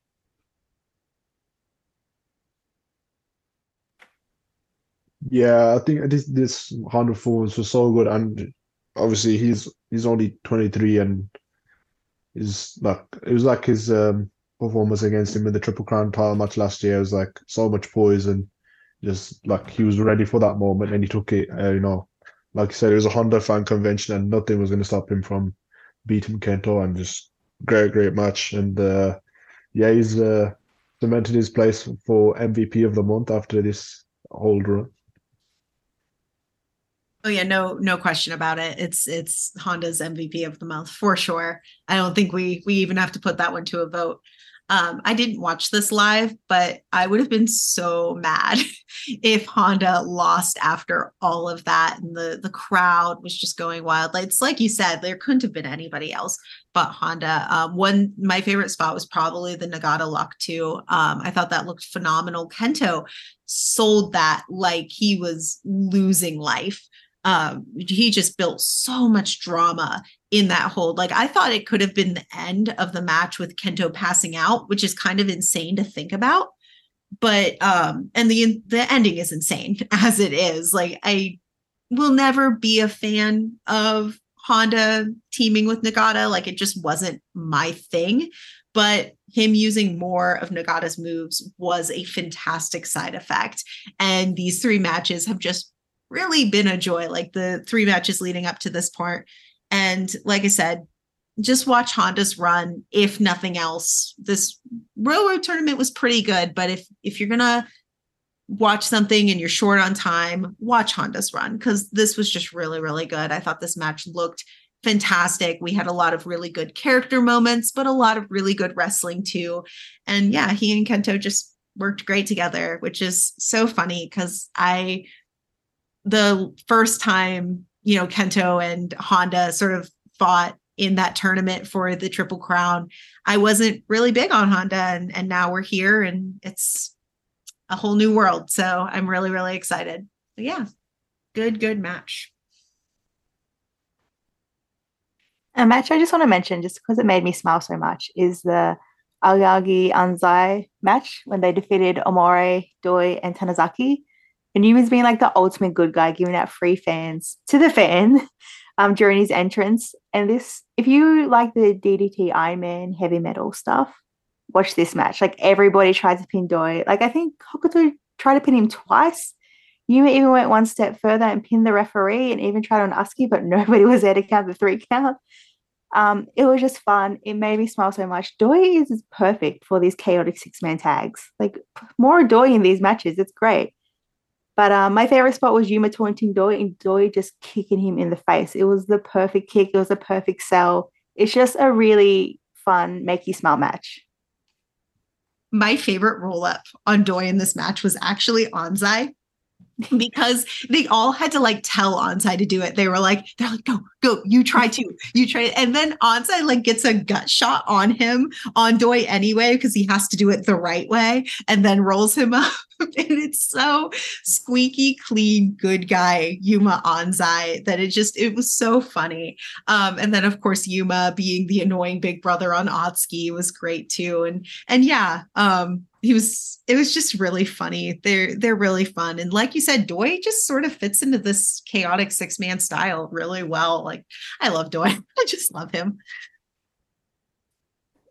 Okay now we move on to the GLEAT life is a challenge show. All japan and GLEAT held their second crossover show but this time it was GLEAT hosting.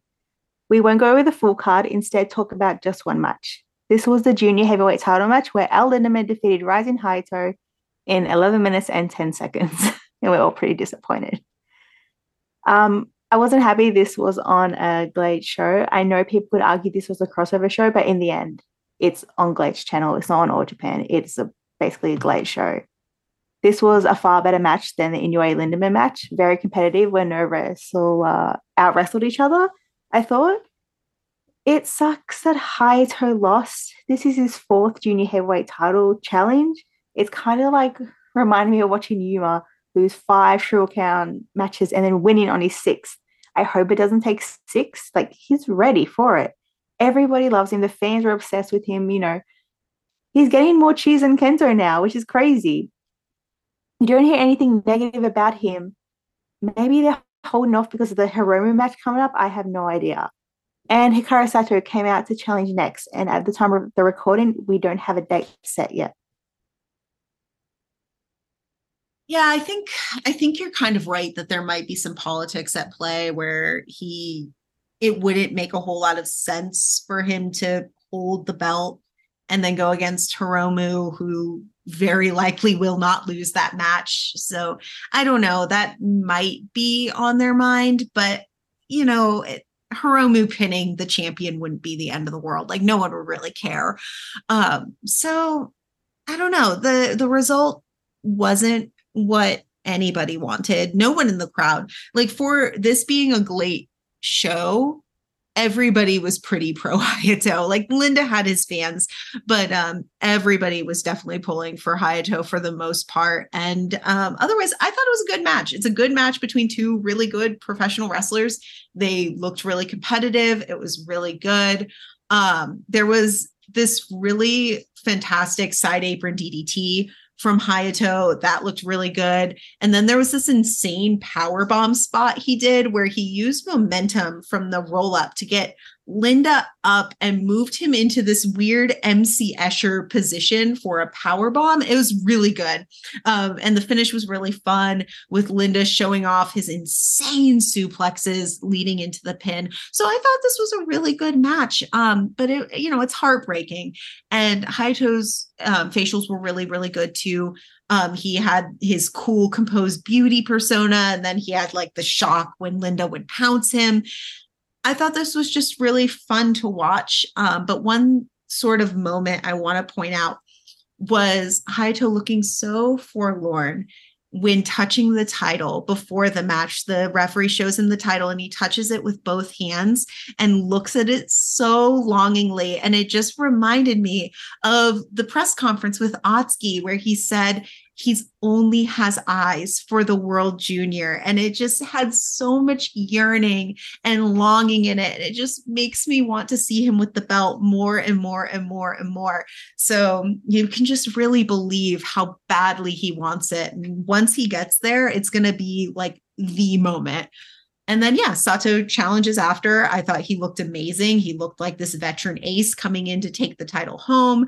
Linda mentioned he was worried about this match. So I don't know. I think Sato's going to win it. I do. I think we've got that match with Hiroshi Yamato on the horizon that I mentioned earlier. I think Sa- I think Sato is bringing that belt home, and then Rising Hayato will win eventually. Yeah, uh, unfortunately, I didn't have the time to uh, watch that match, but it's a it's a shame that you know Hayato was lost another um, World Junior title match. Uh, felt like you know it was his time. Maybe it was the right person, wrong time kind of thing. Or, but um, yeah, I think I got I got that feeling that Sato's probably going to win, and uh, at least, well, fingers crossed, we do get that Sato and Yamato uh, title match after. So that brings us to day six, the Royal Road Finals. And that was on the 27th at Aichi Nagoya International Conference Center.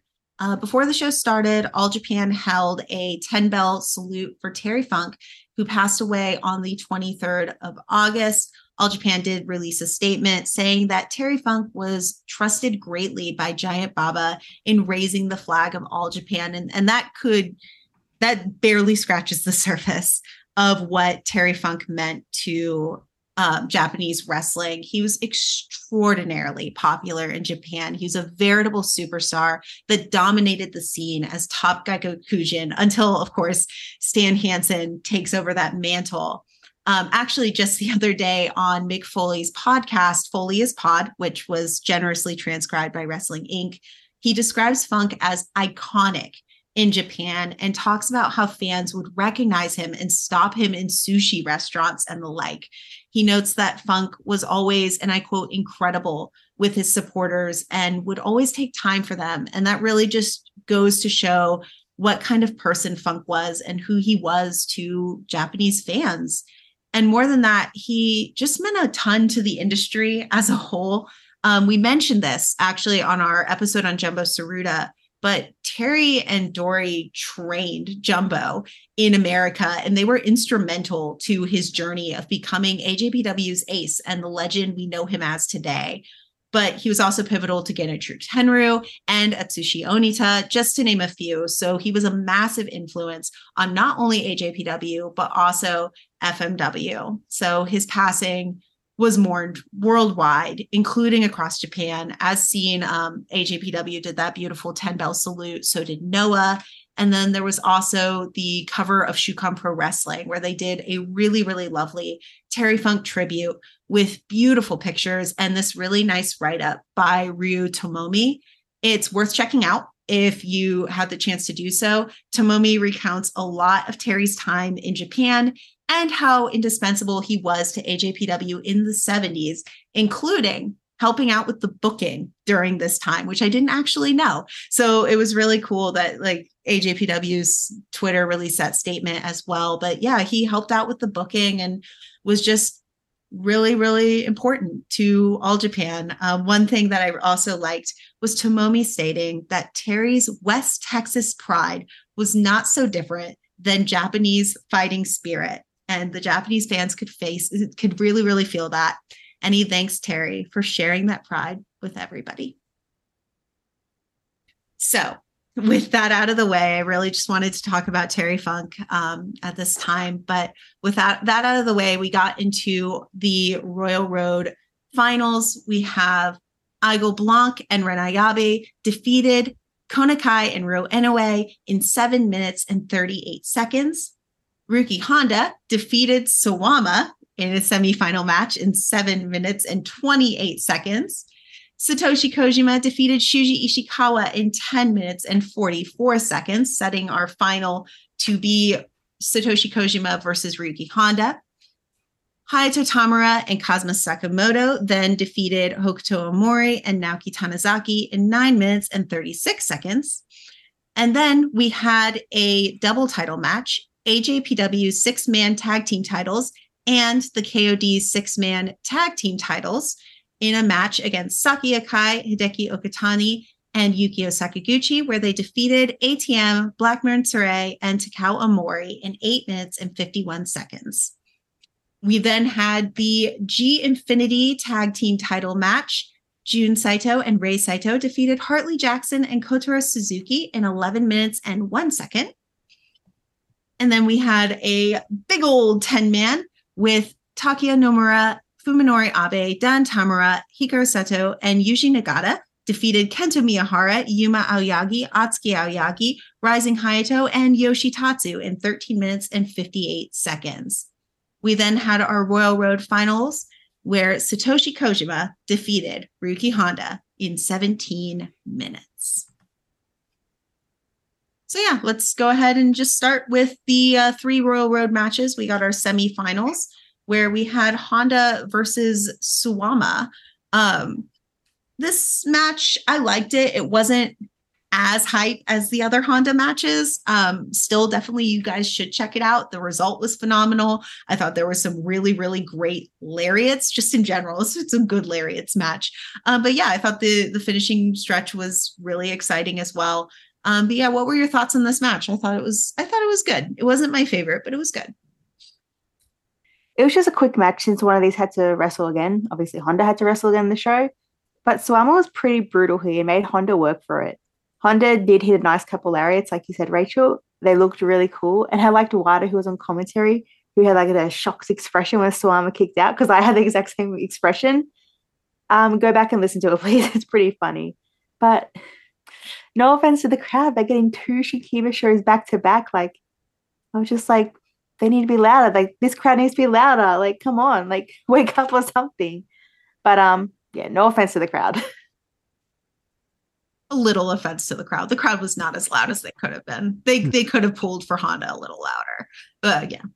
Smiley, what were your thoughts? Yeah, this is a good little match for, you know, obviously uh, uh one of them's gonna have to wrestle later, so that's why it was gonna be. Uh cool match. I think the Muso part was cool because I didn't think he'd be able to hit on someone like Suwama size, but yeah. Um, I would say um, a bit like the first show we talked about, like the presentation and that atmosphere just probably hurt some of the you know the quality of the matches or like um how do you say it, person's uh, how uh, like excited they are for it or how into their match they are, I guess. Next up, we have our second um, semifinal match. That was Ishikawa versus Kojima. And I like this match a little bit more. I did. Um, I thought that the crowd energy started to get there a little bit um, with Kojima. They definitely were more behind him than expected. But yeah, they it was sort of less like a chore to check off the list and more just like, okay, yeah, Kojima won. That made sense. And um, Ishikawa made him work for it. That's for sure. Um, the backdrop and the dragon suplex, they looked phenomenal in this match. I really, really popped for that. Um, but yeah, is this was a uh, this was a pretty solid match. I liked it. Um, wasn't my favorite again, but um, I I don't know. I think the crowd definitely did hurt a little bit. But like I said, the crowd was more for Kojima um, in this match against Shuji. So I, I was getting into it. I was starting to get into it. And I thought it was pretty good. My favorite part was when the commentators called Shuji's elbows in the corner, machine gun elbows, like Kojima's uh, machine yeah, gun chops. Good. But that was good. Other than that, like no notes. Like this is the Kojima match I don't want to watch. Oh, Um, I think this is uh, probably one of those. Maybe it's a bit of a shame that it lasted uh, as long as it did. Maybe it could have gone on a bit longer. You know, uh, Shuji brought out the best in Yuji, Nagata, and I feel like he probably could have done the same with Kojima. So, yeah, it's a bit of a shame. Uh, that's very rare for me to say about Satoshi Kojima match. So that's really nice, a decent match. before we get into the um before we get into the Royal Road finals, did you guys have any thoughts on the other title matches? So the uh six man double title match, did you guys have any thoughts on that? The DDT trio is probably the best trio um, we've had to hold the six man belts. But what now? Like, what's the direction of these belts? Why does All Japan think giving the belts to more outsiders uh, is good for them? It's frustrating. I don't know what they can do with the belts. Like, are they are we going to work more with DDT, or are they just going to hold it like uh, is holding the GAORA TV title? It's just we have a lot of these issues with titles, and All Japan could use them so much better. But we say that month in, month out.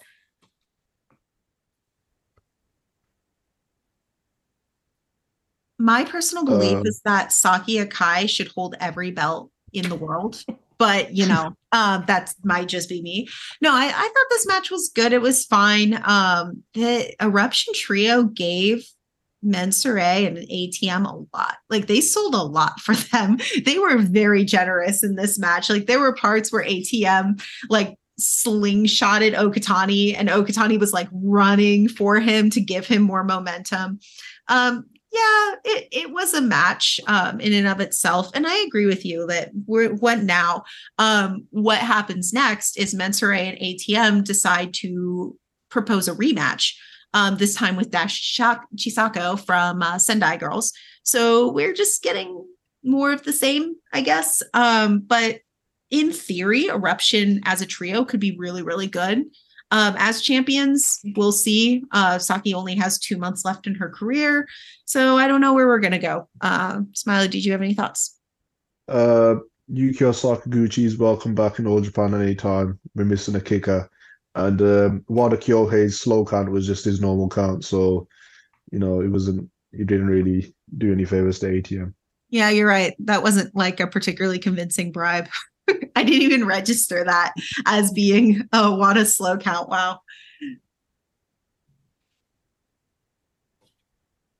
Did you guys have any thoughts on the G Infinity title match with Jun Saito Rei Saito versus Hartley Jackson and Kotaro Suzuki? No. Uh, it was a good match. It was a bit stupid to do a rematch though, but uh, it probably doesn't help that I didn't watch their first match.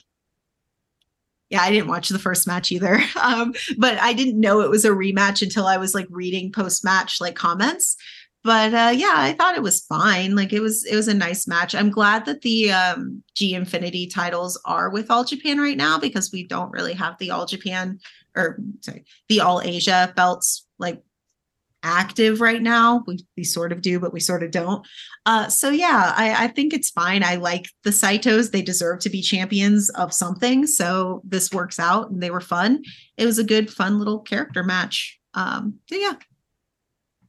Oh, I will say after the match, uh, Dan came out Oh, and yeah. proposed a double title match, the G Infinity tag titles and the UN tag titles. So I don't think a date's been announced for that. But um yeah, that could be interesting. Yeah, I agree.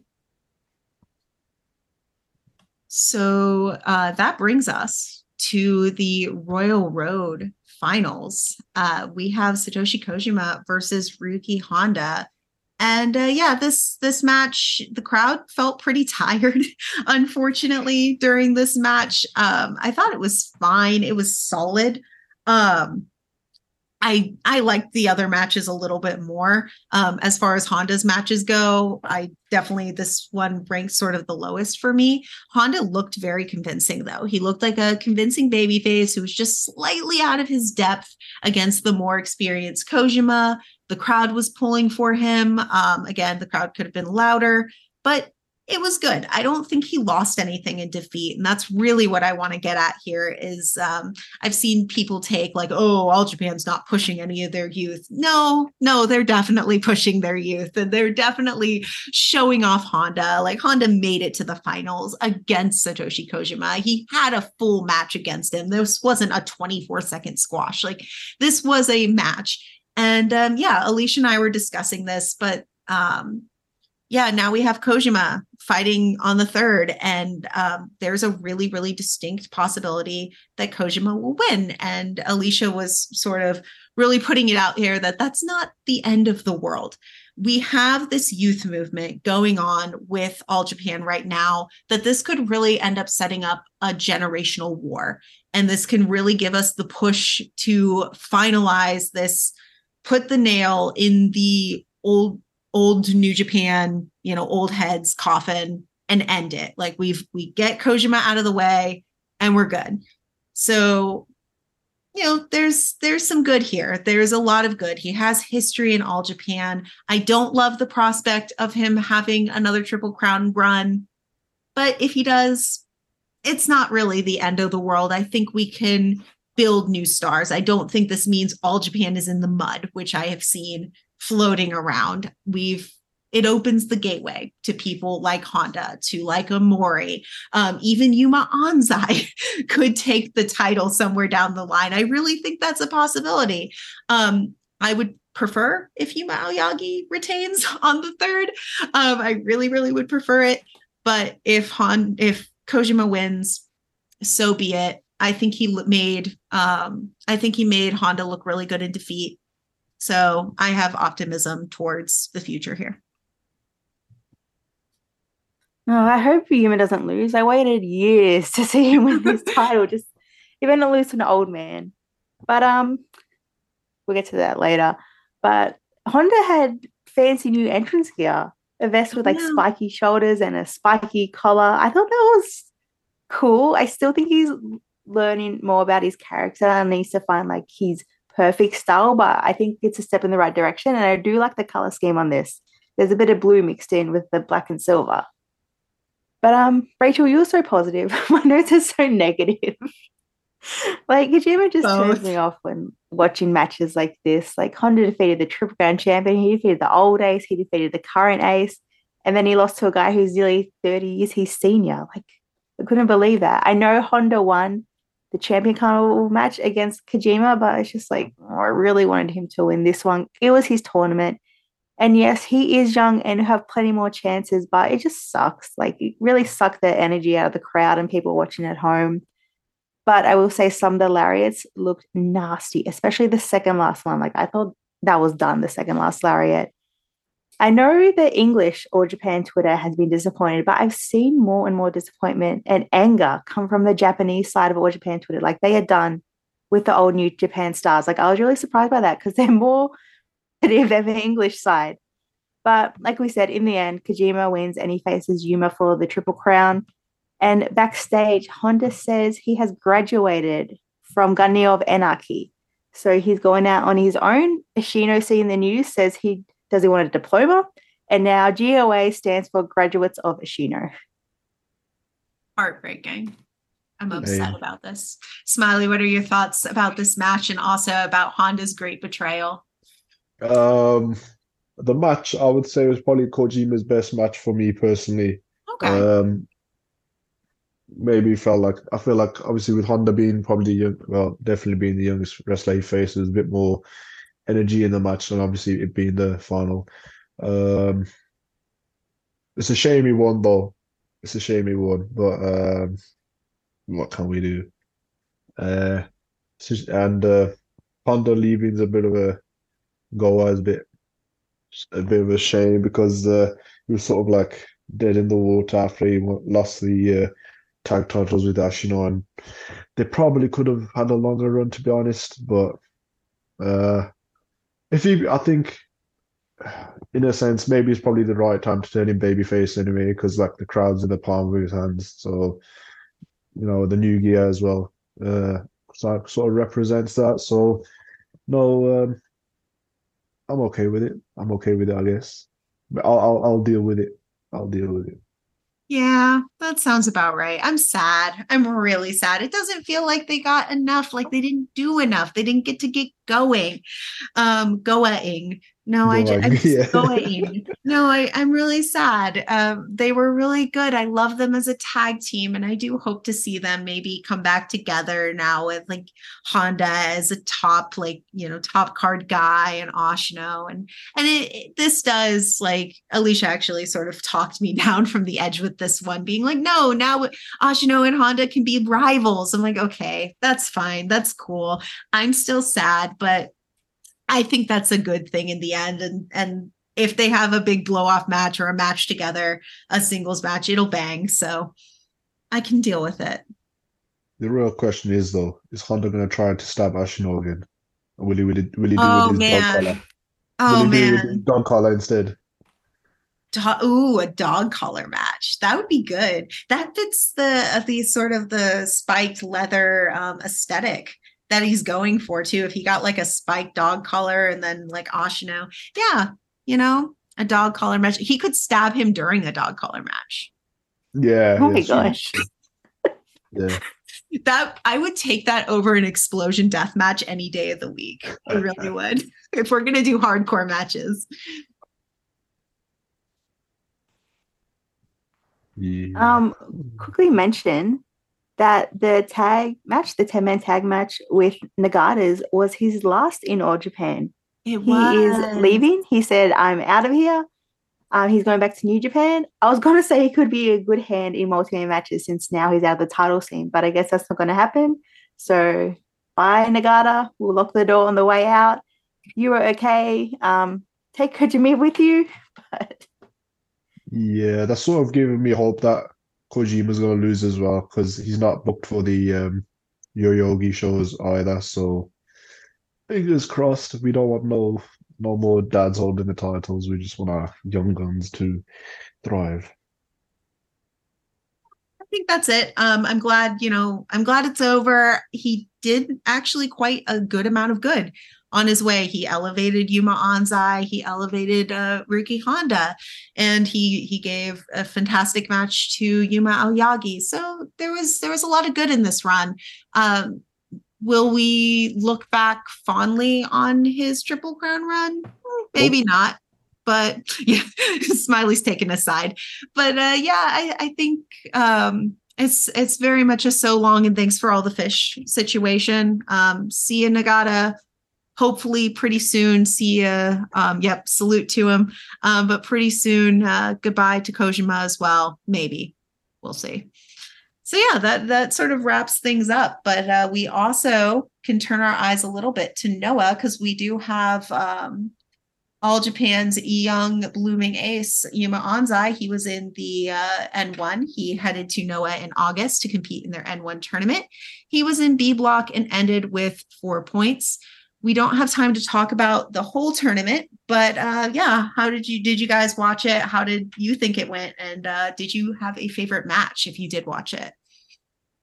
my favorite match, like Manabu Soya. Like. Soya. Yeah, Oh, I loved his match with Soya. I thought it was so good, and just to see Anzai fighting so much for that win, like that was his, his first win in the tournament. And Soya is great. Soya needs to get way more love than he gets. I just thought the match was so good. I thought I was gonna go with like Go. Go is my absolute favorite, but um, Go was nasty to Anzai. I was like, leave the poor boy alone. Like that slap from Anzai and Go just like killed him with a chop. I'm like, oh no, poor Anzai. Um, I did like the Nakajima match. I was, I thought he would be a lot more brutal, but he wasn't as brutal as I thought he would be. But um, hands down, Soya was my favorite match. Yeah, I mean, yeah, I was a little sad, I guess bitter that Anzai defeated Soya. um, because Daiki Inaba defeated Soya just before and and Soya really needed like the momentum and push, um, which he eventually gets. If you haven't watched the N1 tournament, it was fantastic this year. Um, and Soya was very much elevated through that tournament. Firm crowd favorite. So it was funny that you said he he needs more love because he does eventually get it. But uh yeah, not my favorite match. I thought it was good. I just the result kind of took the wind out of my sails. Um, not that Anzai shouldn't get wins, because of course he should, but um yeah, um, I really I think my favorite was the Shiozaki match. I'm waffling between Nakajima and uh. I love them both. Uh, both Axis matches against Anzai were great. They both sort of took it to him in their own way. But you're right, Nakajima wasn't a hundred percent brutal. Um, he did he did kind of kill that boy, but uh, he wasn't as like vicious as he could have been. I really liked it though. I liked that he sort of compared himself to Anzai. Like I see a young me in you um, in the end, whereas uh, was very much a little bit of a rudo, a little bit of a rudo. He's been uh, he's been turning over a new leaf, or more like an old leaf. He's sort of returned to like his old bitter, you know, rude self recently, and you could really see it in that Anzai match, and it was really, really fierce and and it was good. It was I loved that match. So I think between the two of them, Shiozaki's was my favorite of Anzai's. Smiley, did you check him out at all? No, but I heard he did very good, which is uh, good to hear because uh, I think this is that was his first tournament. Uh, actually, he was in the Champion Carnival, but um, you know, it's good experience for him to go out of All Japan to face, you know, the top stars and all and stuff like that. So hopefully, maybe he'll come back with a bit of a push on his side. Maybe some a pair of belts will be around his way soon. I hope He's coming so. back. He gets the singles with Kento straight away. That's true. Yeah, that's true. Uh, maybe that'll lead to um, a world tag title shot then. Yeah, I think we could see something very soon out of uh Yuma Anzai. He was popular Noah too. Like he was very well received and uh, people really loved him. They were really cheering for him during that Soya match, speaking of. Um, so it, it, that was really good to see. And uh, his name is getting out there. People are paying attention to this young ace and they see him as as a blooming superstar for the wrestling industry as a whole. And that is very important. It is extremely important now that we get these big names from different, you know, divisions and we get these aces from different companies, you know, like Kaito Kiyomiya and, and now we're going to get Yuma Anzai. So the more we get that mixing up, um, the better it is for the industry, the more competition we have going between these companies, which means more money for the wrestlers. So it's great that he's being well received. And I thought he had a great tournament run. Um, speaking of though, as we get into our August moments, we did have another um, All Japan alum in the tournament. And that is Jake Lee, like Anzai. He took place in his first N1, but in A block. Um, so we didn't get an Anzai versus Jake match, but he uh, did finish up with 10 points, didn't um, didn't reach the finals. Jesse, did you watch any of Jake's run? Did you have a favorite match of his?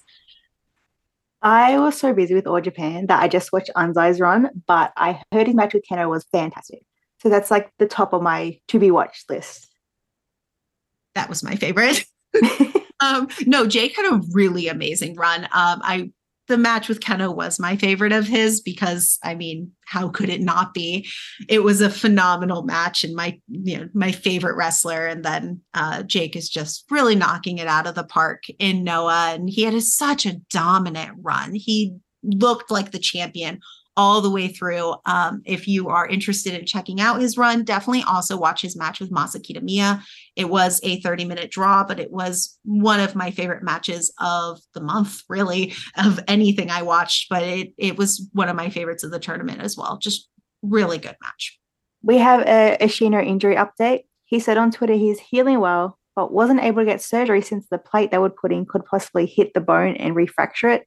So it is taking longer. He doesn't have the surgery.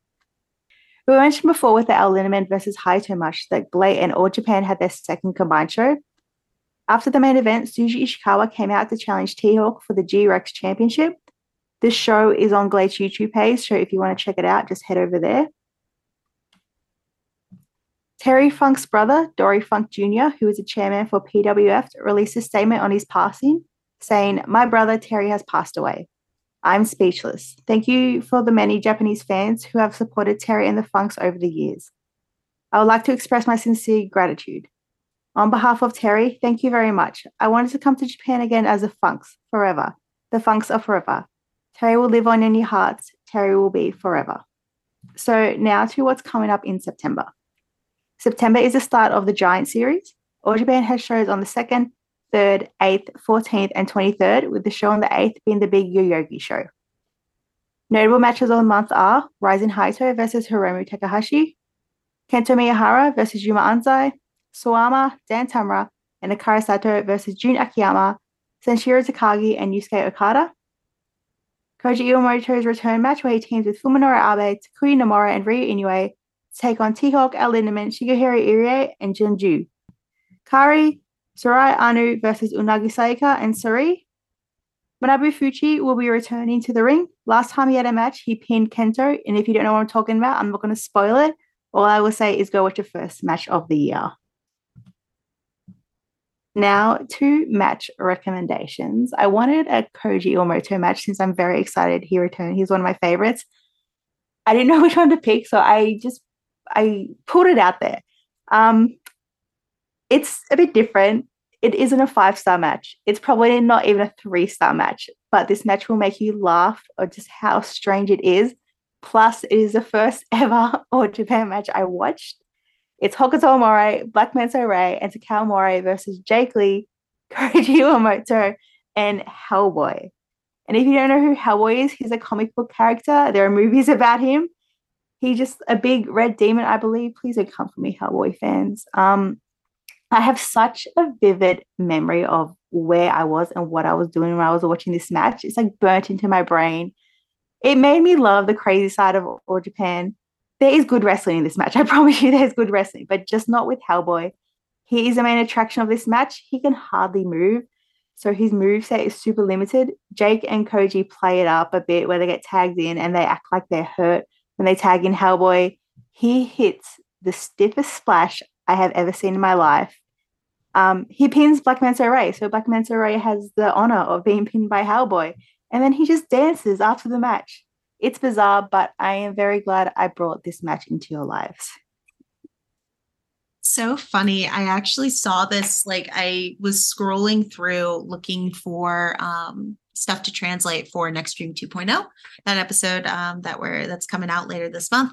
But uh, I saw that match in passing um, and was like, hmm, Hellboy, okay. Um, but I, I didn't stop to watch it, but I, I did see it in passing. So that's really funny that you brought it up.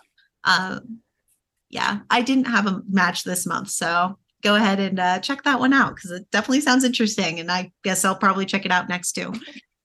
Trying to think. Or Terry Funk match. Yeah, I wanted to check out a Terry Funk match, but I didn't have time. Um, match recommendation, I would say Terry Funk versus Jumbo Tsuruta for the NWA World Heavyweight Championship. Can't go wrong. Yeah, I I definitely want to check that out. Uh, if I have time, it sounds really wonderful, and I really want to check out more Terry Funk. So yeah, thank you for that one, Smiley. Yeah, there's a ton uh, of Terry Funk All Japan matches. People have been posting on Twitter and sharing. Um, I have some in my to watch list, and if you want to check it out, just search for Terry Funk matches. Like there's a lot at him. Like he was loved, very loved. So if you wanted to watch All Japan, you can do so at ajpw.tv for 900 yen a month. Each month has a mix of live and video on demand shows, with video on demand shows being uploaded the day after it was filmed. Thank you all for listening and supporting Talking Triple Crown. You can find me at Sister Jessie and Royal Road 72 on Twitter and thank you for joining us, Smiley. One more time, if you could give us a quick plug on where people can find you. Uh, my at on Twitter is smiley underscore one nine three two, and uh, be sure to subscribe to Kick Out on all streaming platforms and follow the Twitter page as well. wow, thank you so much. I didn't I even have to do it. No, um, you can find Kickout at Kickout299 on Twitter. Um, thank you for that beautiful plug, Smiley. But please go ahead and um, follow us on your streaming platform of choice. Like us, um, give us good ratings. Just let us know how we're doing. We really want to hear from you. And we're really, really, really grateful for the support we've gotten so far. I think we're like at 52 um, five star reviews on Spotify. That's absolutely mind blowing. And it really just helps. It helps our um, it helps us be seen and it helps us get our name out there. So we really do appreciate it. And again, you can find us on Twitter and Instagram at Kickout299. And you can find me, Rachel, at Milky Star. That's M I I K Y Star. Thank you all once again, and we'll see you next month to discuss September and the Yoyogi show.